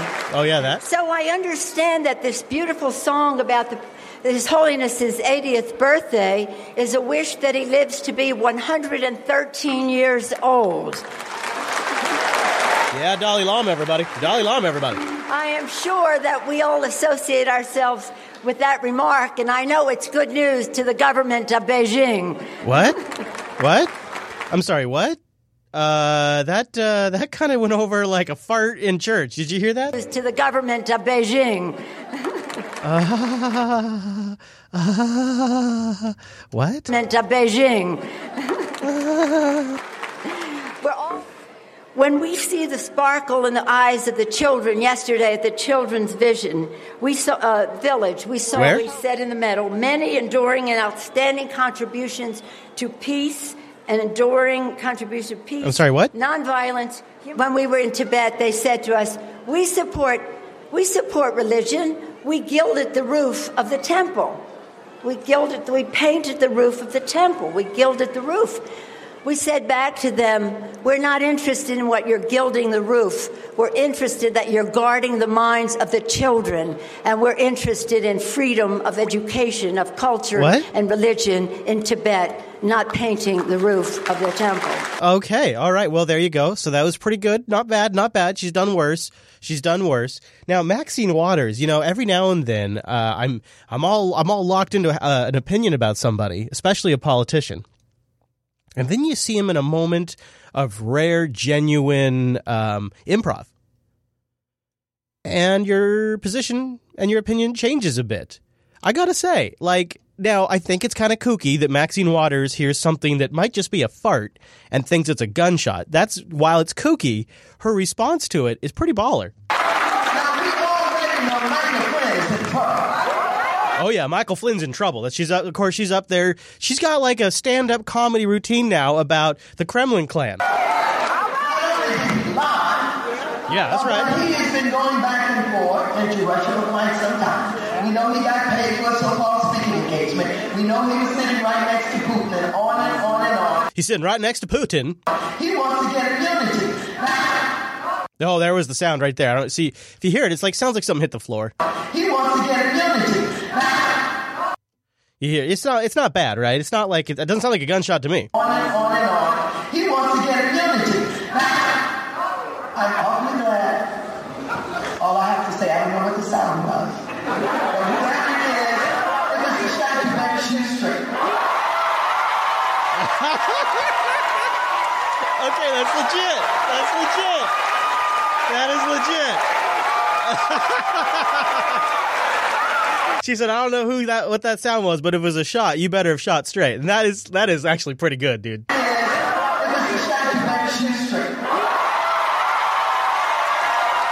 and then she's got like a little handgun symbol that she, you know, she puts like a, the whole crowd stands up, everybody goes nuts.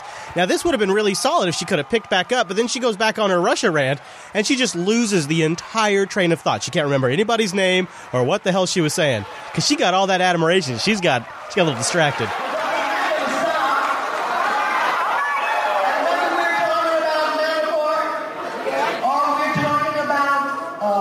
Uh, uh, Flynn, I'm trying. Uh, Flynn.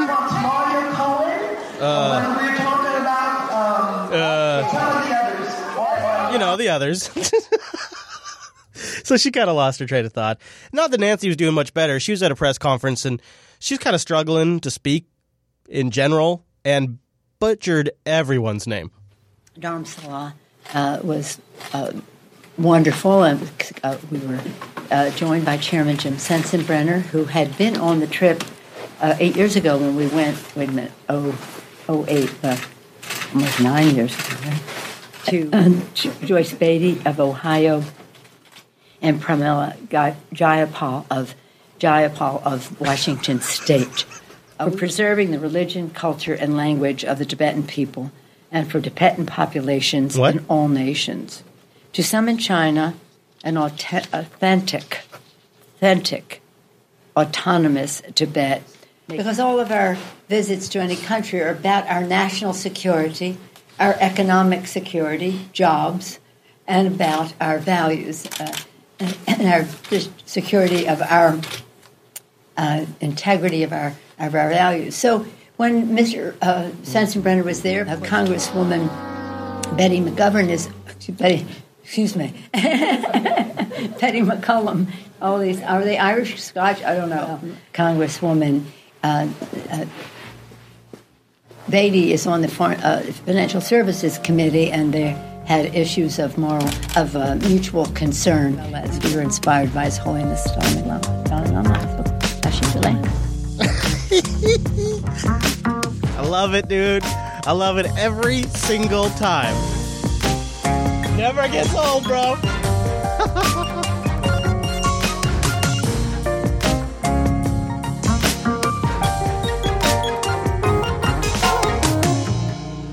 One of the things I noticed about Hillary is she could really get herself cleaned up. Like for the debates, like if she really spent some time beforehand, she could take. She remember before every debate, she took the week off before the debate.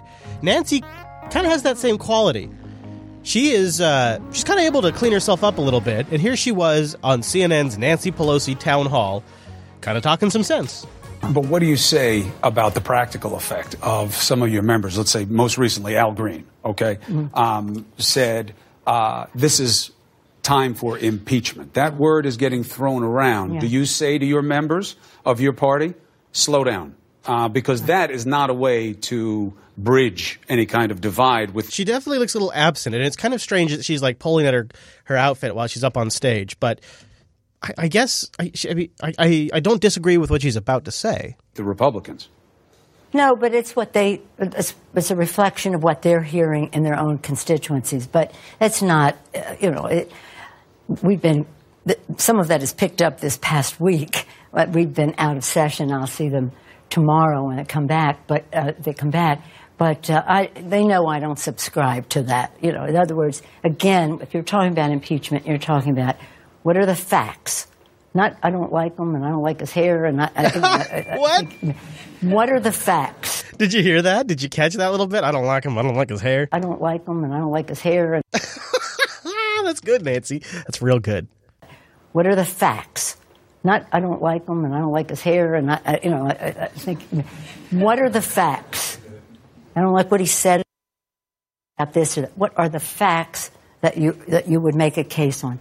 What are the rules that he may have violated? If you don't have that case, you're just participating in more hearsay. Now that is uh, interesting. I wonder if when they do get back in session, if some of this will calm down. I doubt it. I doubt it. A little more information on that new tax exempt political organization that the Clintons are setting up.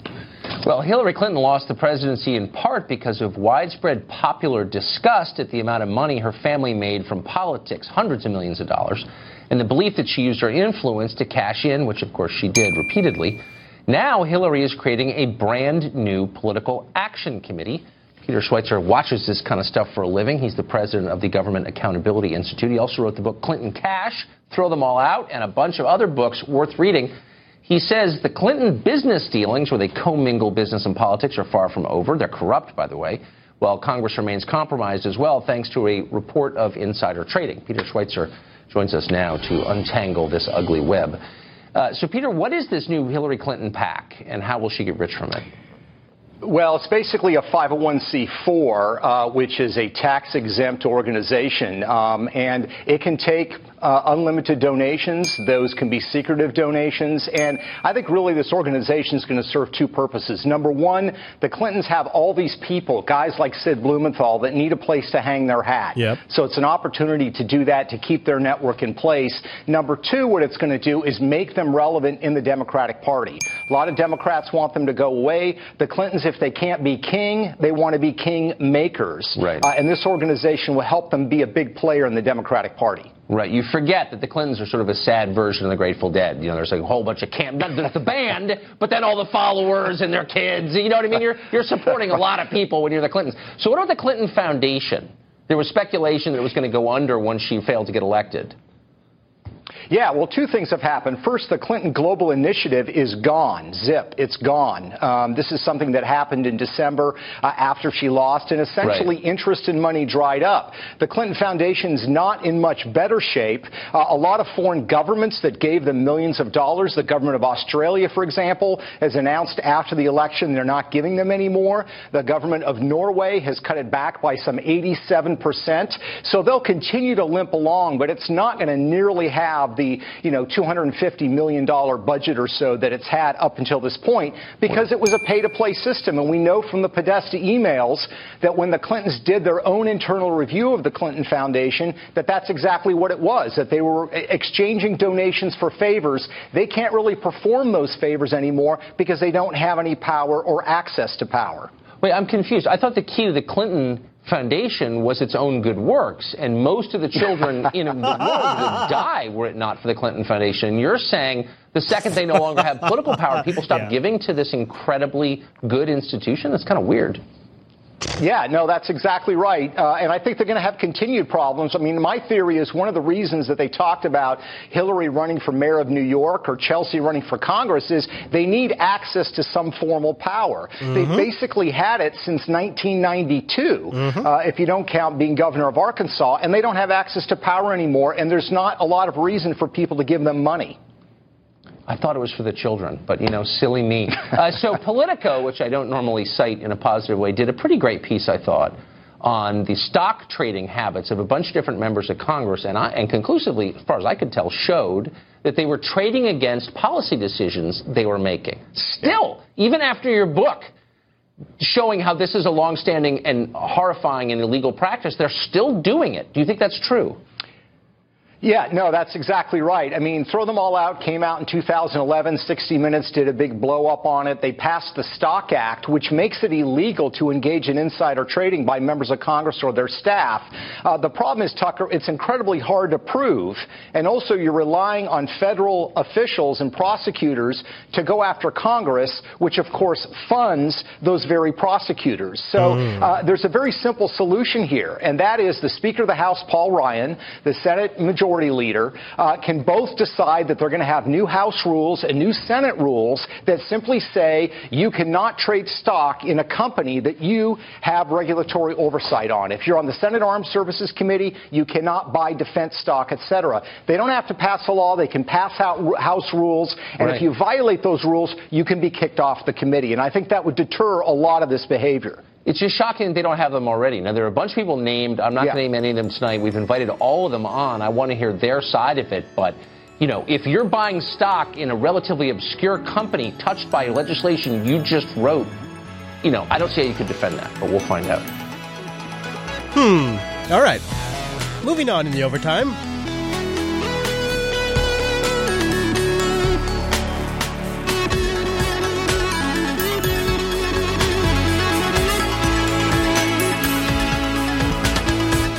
Assange had a few uh, words to say about the CIA, and he's he's not really one to hide how he feels. And the CIA is the world's most dangerously incompetent spy agency. That's what WikiLeaks editor Julian Assange has told RT after the CIA slammed him as the terrorist's best friend.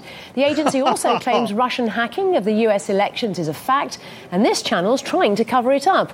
Well, let's cross now to Afshin Rattansi, whose show Going Underground led to this war of words. Oh. Well, hello there. Hi there. Hi, there, Ashley. So, how did all this erupt? Oh, you know. Well, uh, I should say that uh, away from the Trump Russian news that obviously is uh, making the headlines in the United States, we were planning a going underground program to mark the release, the scheduled release of Chelsea Manning, the whistleblower, within the next 24 hours.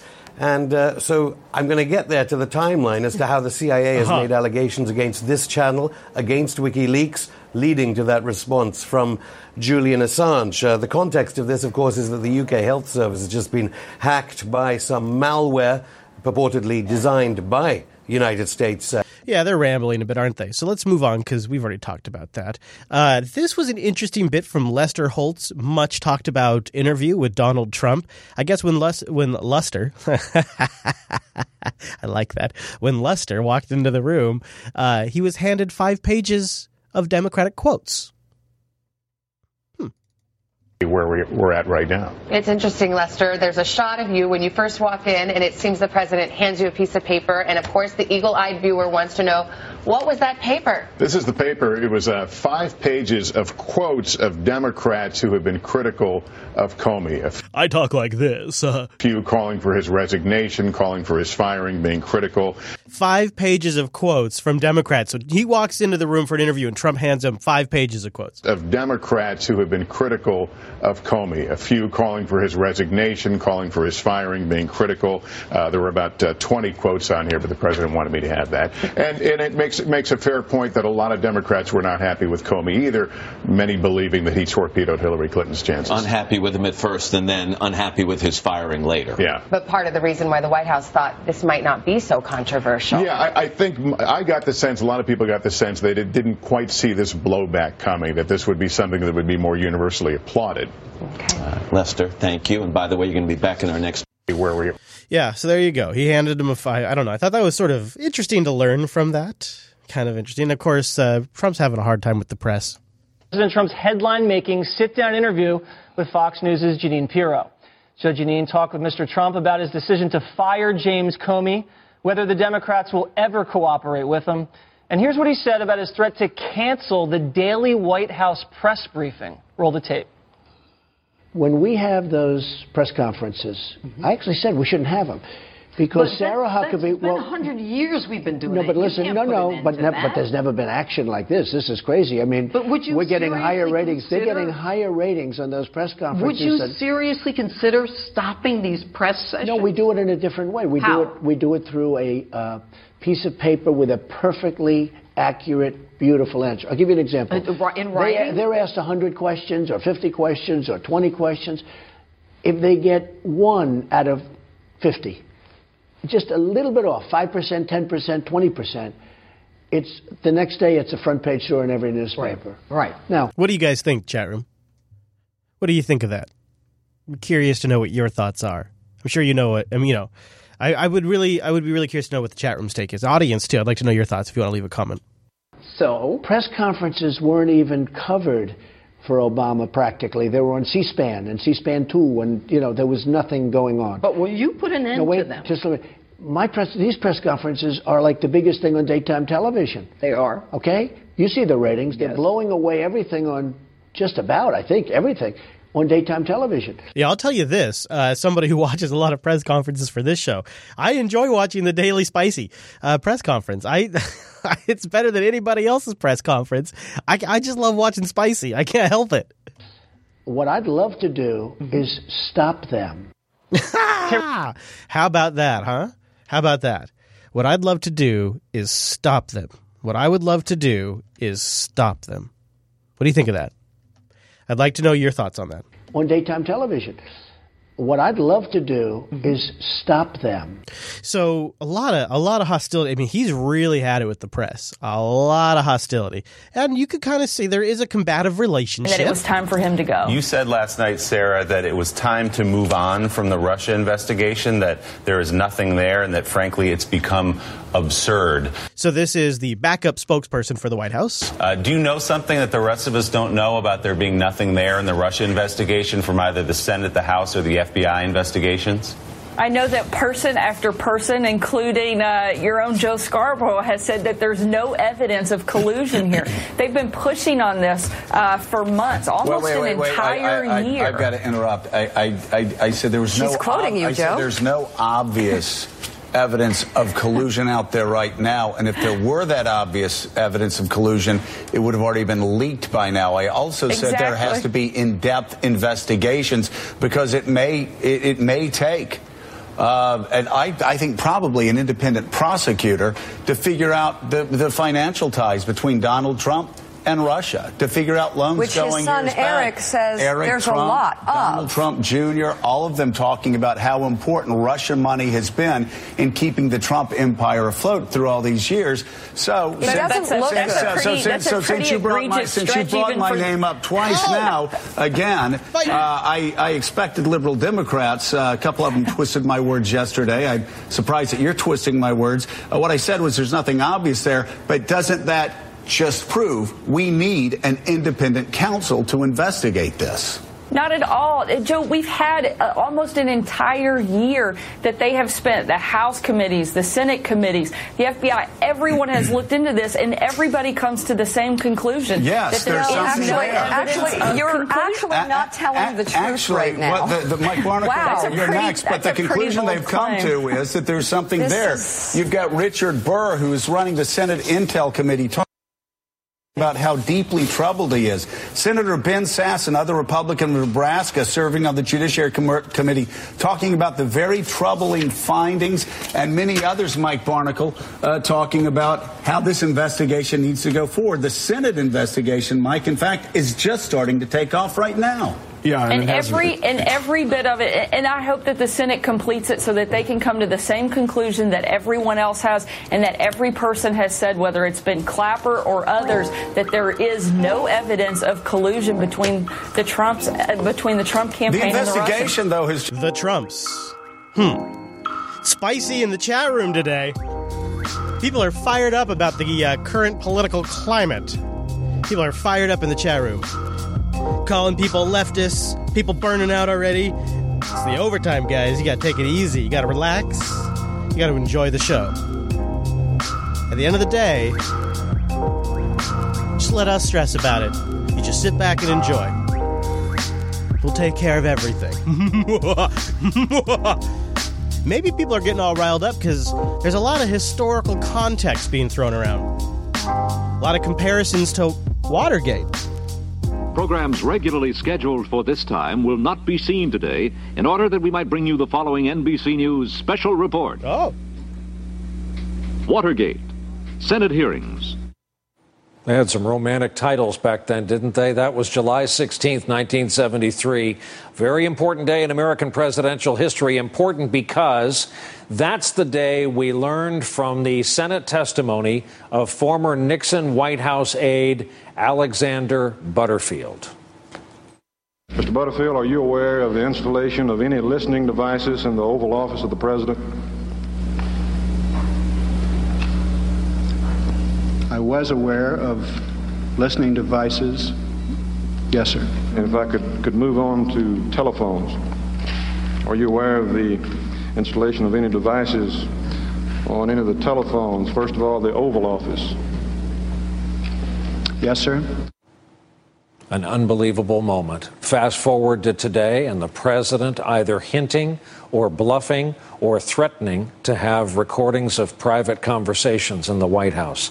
For more tonight, we are joined by an authority on presidential recordings and then some, the historian and author Michael Beschloss. And among his many works and nine books on presidents, two books on the recorded conversations of President Lyndon Johnson, Taking Charge and Reaching for Glory.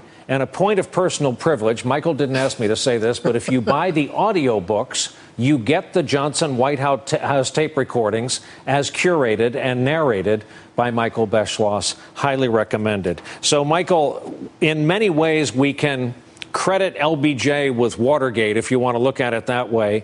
There is a scene when Nixon comes to the White House. He's going to move in, and Johnson is showing him around the place, and they both get down on their knees. What did Johnson want to show Richard Nixon? Uh, there's nothing I can say that's going to match that buildup, uh, Brian, and thanks for the kind word, by the way. Uh, what happened was that Johnson was showing Nixon around the private rooms of the upstairs of the White House, and he says, Come into my bedroom. And so they go in, and Johnson gets down on his knees, and as the story is told, sort of almost crawled under his bed. And Nixon wondered, What is going on here? And Johnson apparently pulled out a lot of wires and said, You know, these lead to my taping system. You know, Dick, you really should have a recording system the way that I do, records my telephone calls, records, you know, even here in my bedroom, records, you know, Oval Office conversations, even down on the ranch. And when Nixon went home, he said, you know, that's the last thing I want to do is record all these conversations. The second I'm president, pull all this stuff out. And then about a, you know, a little bit more than a year in, he began to think, well, maybe Lyndon's idea was a good one because Nixon was worried that people who worked for him, like Henry Kissinger, might take all sorts of credit for things that Nixon felt that he deserved.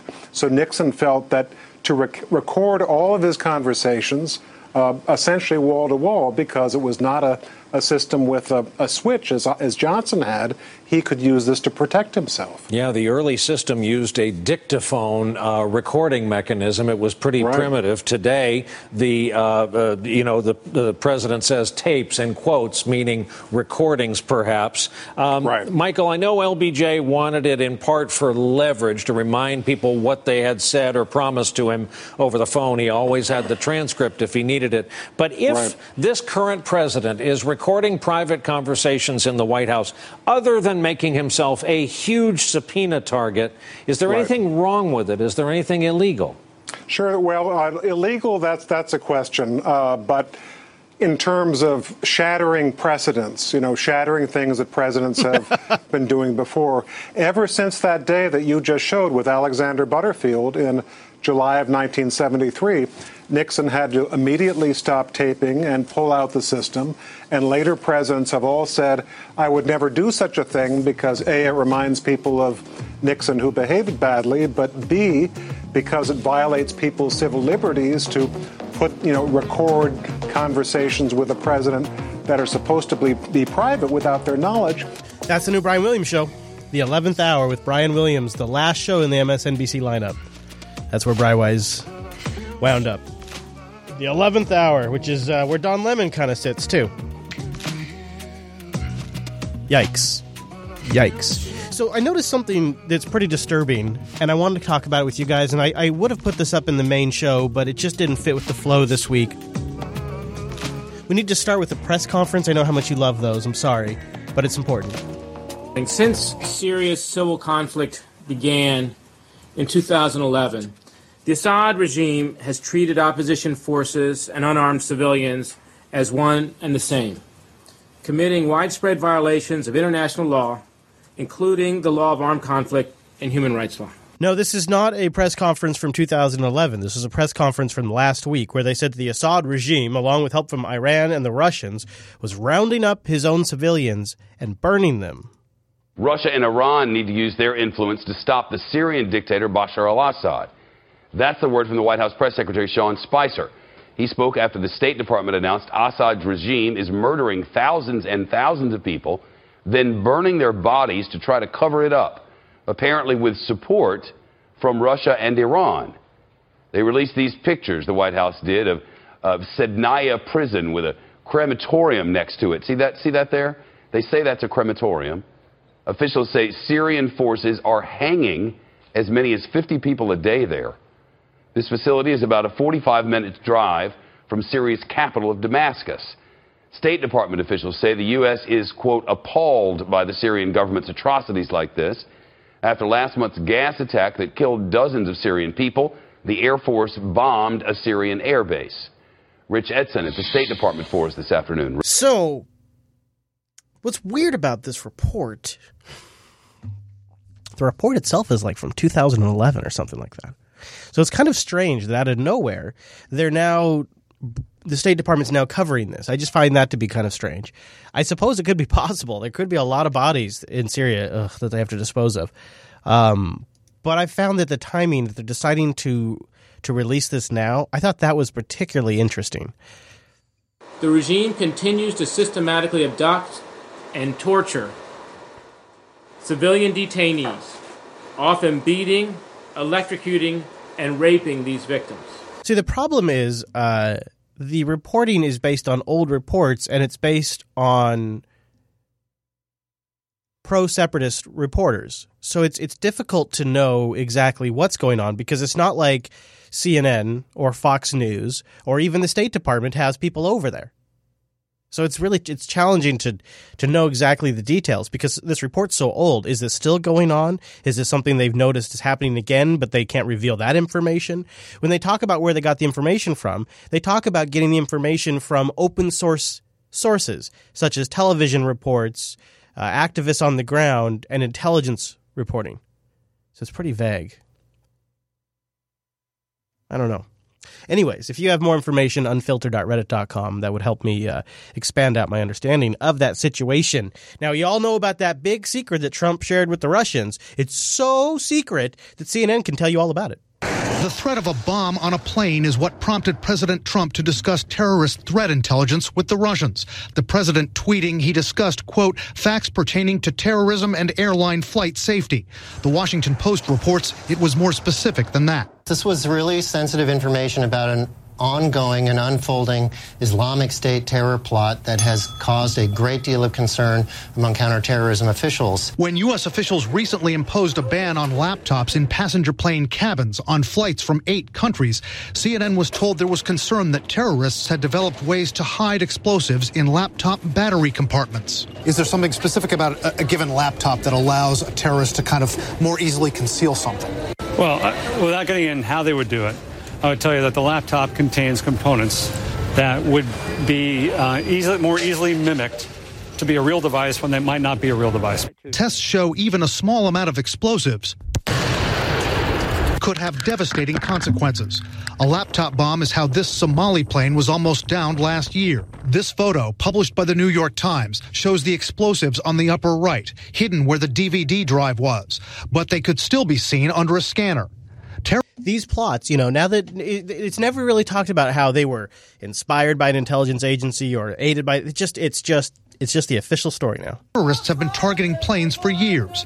The underwear bomb plot in 2009. Like this one, for example. The printer cartridge plot in 2010. Or that one. Were masterminded, intelligence officials say, by bomb maker Ibrahim al Asiri, who works for Al Qaeda in the Arabian Peninsula. Could he have shared his expertise with ISIS? I think it would be very surprising if the leadership of AQAP took the strategic decision to share uh, their advanced bomb making capability with ISIS. Uh, the leadership of these two groups are at loggerheads. They can't stand uh, each other. Still, ISIS has advanced its bomb making capability. Yeah. The group brought down a Russian jet in the Sinai Peninsula in 2015 with a bomb implanted in a soda can. How did ISIS get better at this? It's had access over the last several years to urban areas, uh, potential access to, to laboratories, um, because there have been so many uh, people from all around the world have been recruited into its ranks. The fear is uh, it has people with a, a certain scientific pedigree, a certain scientific know-how. U.S. security officials are meeting with their European counterparts this week to discuss the proposal to possibly expand the laptop ban to some airports in Europe with flights to the United States. A Homeland Security official tells us the reports that President Trump disclosed classified information about the laptop threat will have no bearing on those negotiations. Brian Todd, CNN, Washington. Oh. So okay, so what, what, what, was the big upset about again? Um, damn it, I can't remember. Hmm, seems like there was some big big upset that we wanted to impeach somebody over. Hmm. Our news on terror segment tonight: Iran is racing towards a nuclear weapon and no one's stopping them. According to U.S. Director of National Intelligence Daniel Coats, Iran's ballistic missile work continues unimpeded and could be used to launch a nuclear weapon. This is a clear violation of the nuclear deal, so why isn't the United States doing anything about it? Joining me now from Washington Free Beacon, Adam Kredo. Adam, good to see you. I don't want to go into it. Look at those two, though. uh, but this is the new war drum. Getting it's it's like that whole Iran deal. Never happened. Never happened. Or it's the worst deal ever, depending on who you ask. All right, we're gonna wrap it up here in a moment. Just a couple of last clips.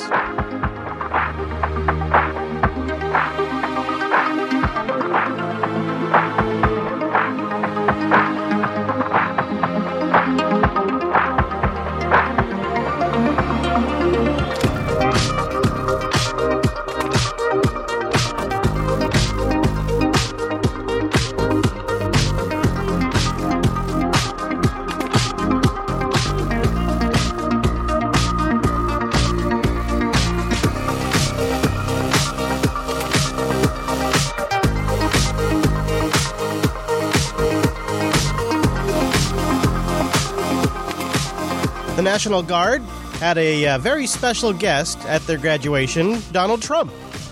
And he had some inspired words to share. No one has ever achieved anything significant without a chorus of critics standing on the sidelines explaining why it can't be done. Nothing is easier or more pathetic than being a critic. Because they're people that can't get the job done. but the future belongs to the dreamers, not to the critics. Not the Mexican ones. In my short time in Washington, I've seen firsthand how the system is broken. A small group of failed voices who think they know everything and understand everyone want to tell everybody else how to live and what to do and how to think. There you go. So that was uh, a pretty on the nose speech she gave. There's also a rather funny moment on The View, which I don't I don't normally watch. But uh, Roger Stone, for some reason, is getting more attention recently, and uh, he was on The View, and well, I'll let you watch the rest of it. He's not a polished political figure. No one runs Donald Trump. He But I- runs himself. But I happen to know that Nixon is really a favorite of all of them He because is. you have a tattoo of him on He- your back. he is.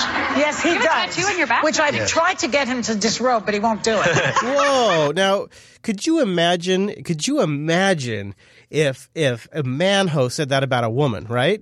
Could you imagine? favorite of all of them because you have a tattoo of him on He- your back. he is. Yes, he You have a does. tattoo on your back? Which I've Yes. tried to get him to disrobe, but he won't do it. I'll tell you what, Joy, come back to me to my place later and I'll show it to you. Whoa! Wait, let me, wait, let me, hold on. Let me give a big eye roll to that one. picture. When did you get that tattoo? You know, Donald is going to be upset with you. You need to know get he's Donald a on man's the right- royalty. Ah ha ha ha ha. Ah ha ha ha. Uh, and then uh, there was also uh, someone rather well known in the uh, world sphere, in the political sphere. That's uh, Vladimir Putin, and he chimed in on the current political climate in the U.S. Here's the story, and first off, first off, let's go back to the Russian story. You know what happened when, when the foreign uh, foreign secretary Lavrov uh, and the uh, amba- U.S. Uh, the. Russian ambassador to the United. States came and met with the president in the Oval Office. Then the story comes out, gets leaked out that the president let out top secret information. Now that we know it came from Israel, and the president said, "I didn't do that." And uh, by the way, Guy's the worst recapper on network television. McMaster, General McMaster, the chief of staff, also said, I was there. There was no leakage of uh, top secret uh, God, I'm I just it's so bad. intelligence. Meanwhile, guess who just weighed in on this? Vladimir Putin. He did, and he was very busy. And you can see the headline right there stupid or dangerous. Uh, he is actually referring to American politicians. And he's blasting uh, Mr. Trump, uh, President Trump's critics. And what's interesting as well is he has revealed that Russia will hand over the records between the President of the United States, Donald Trump, and Mr. Lavrov, if requested by any of the Senate or House or FBI. What? I've got the recordings. I've got the recordings. I'll give them to you. I'll give them to you. It clears everything up. What, you don't want recordings? Why not?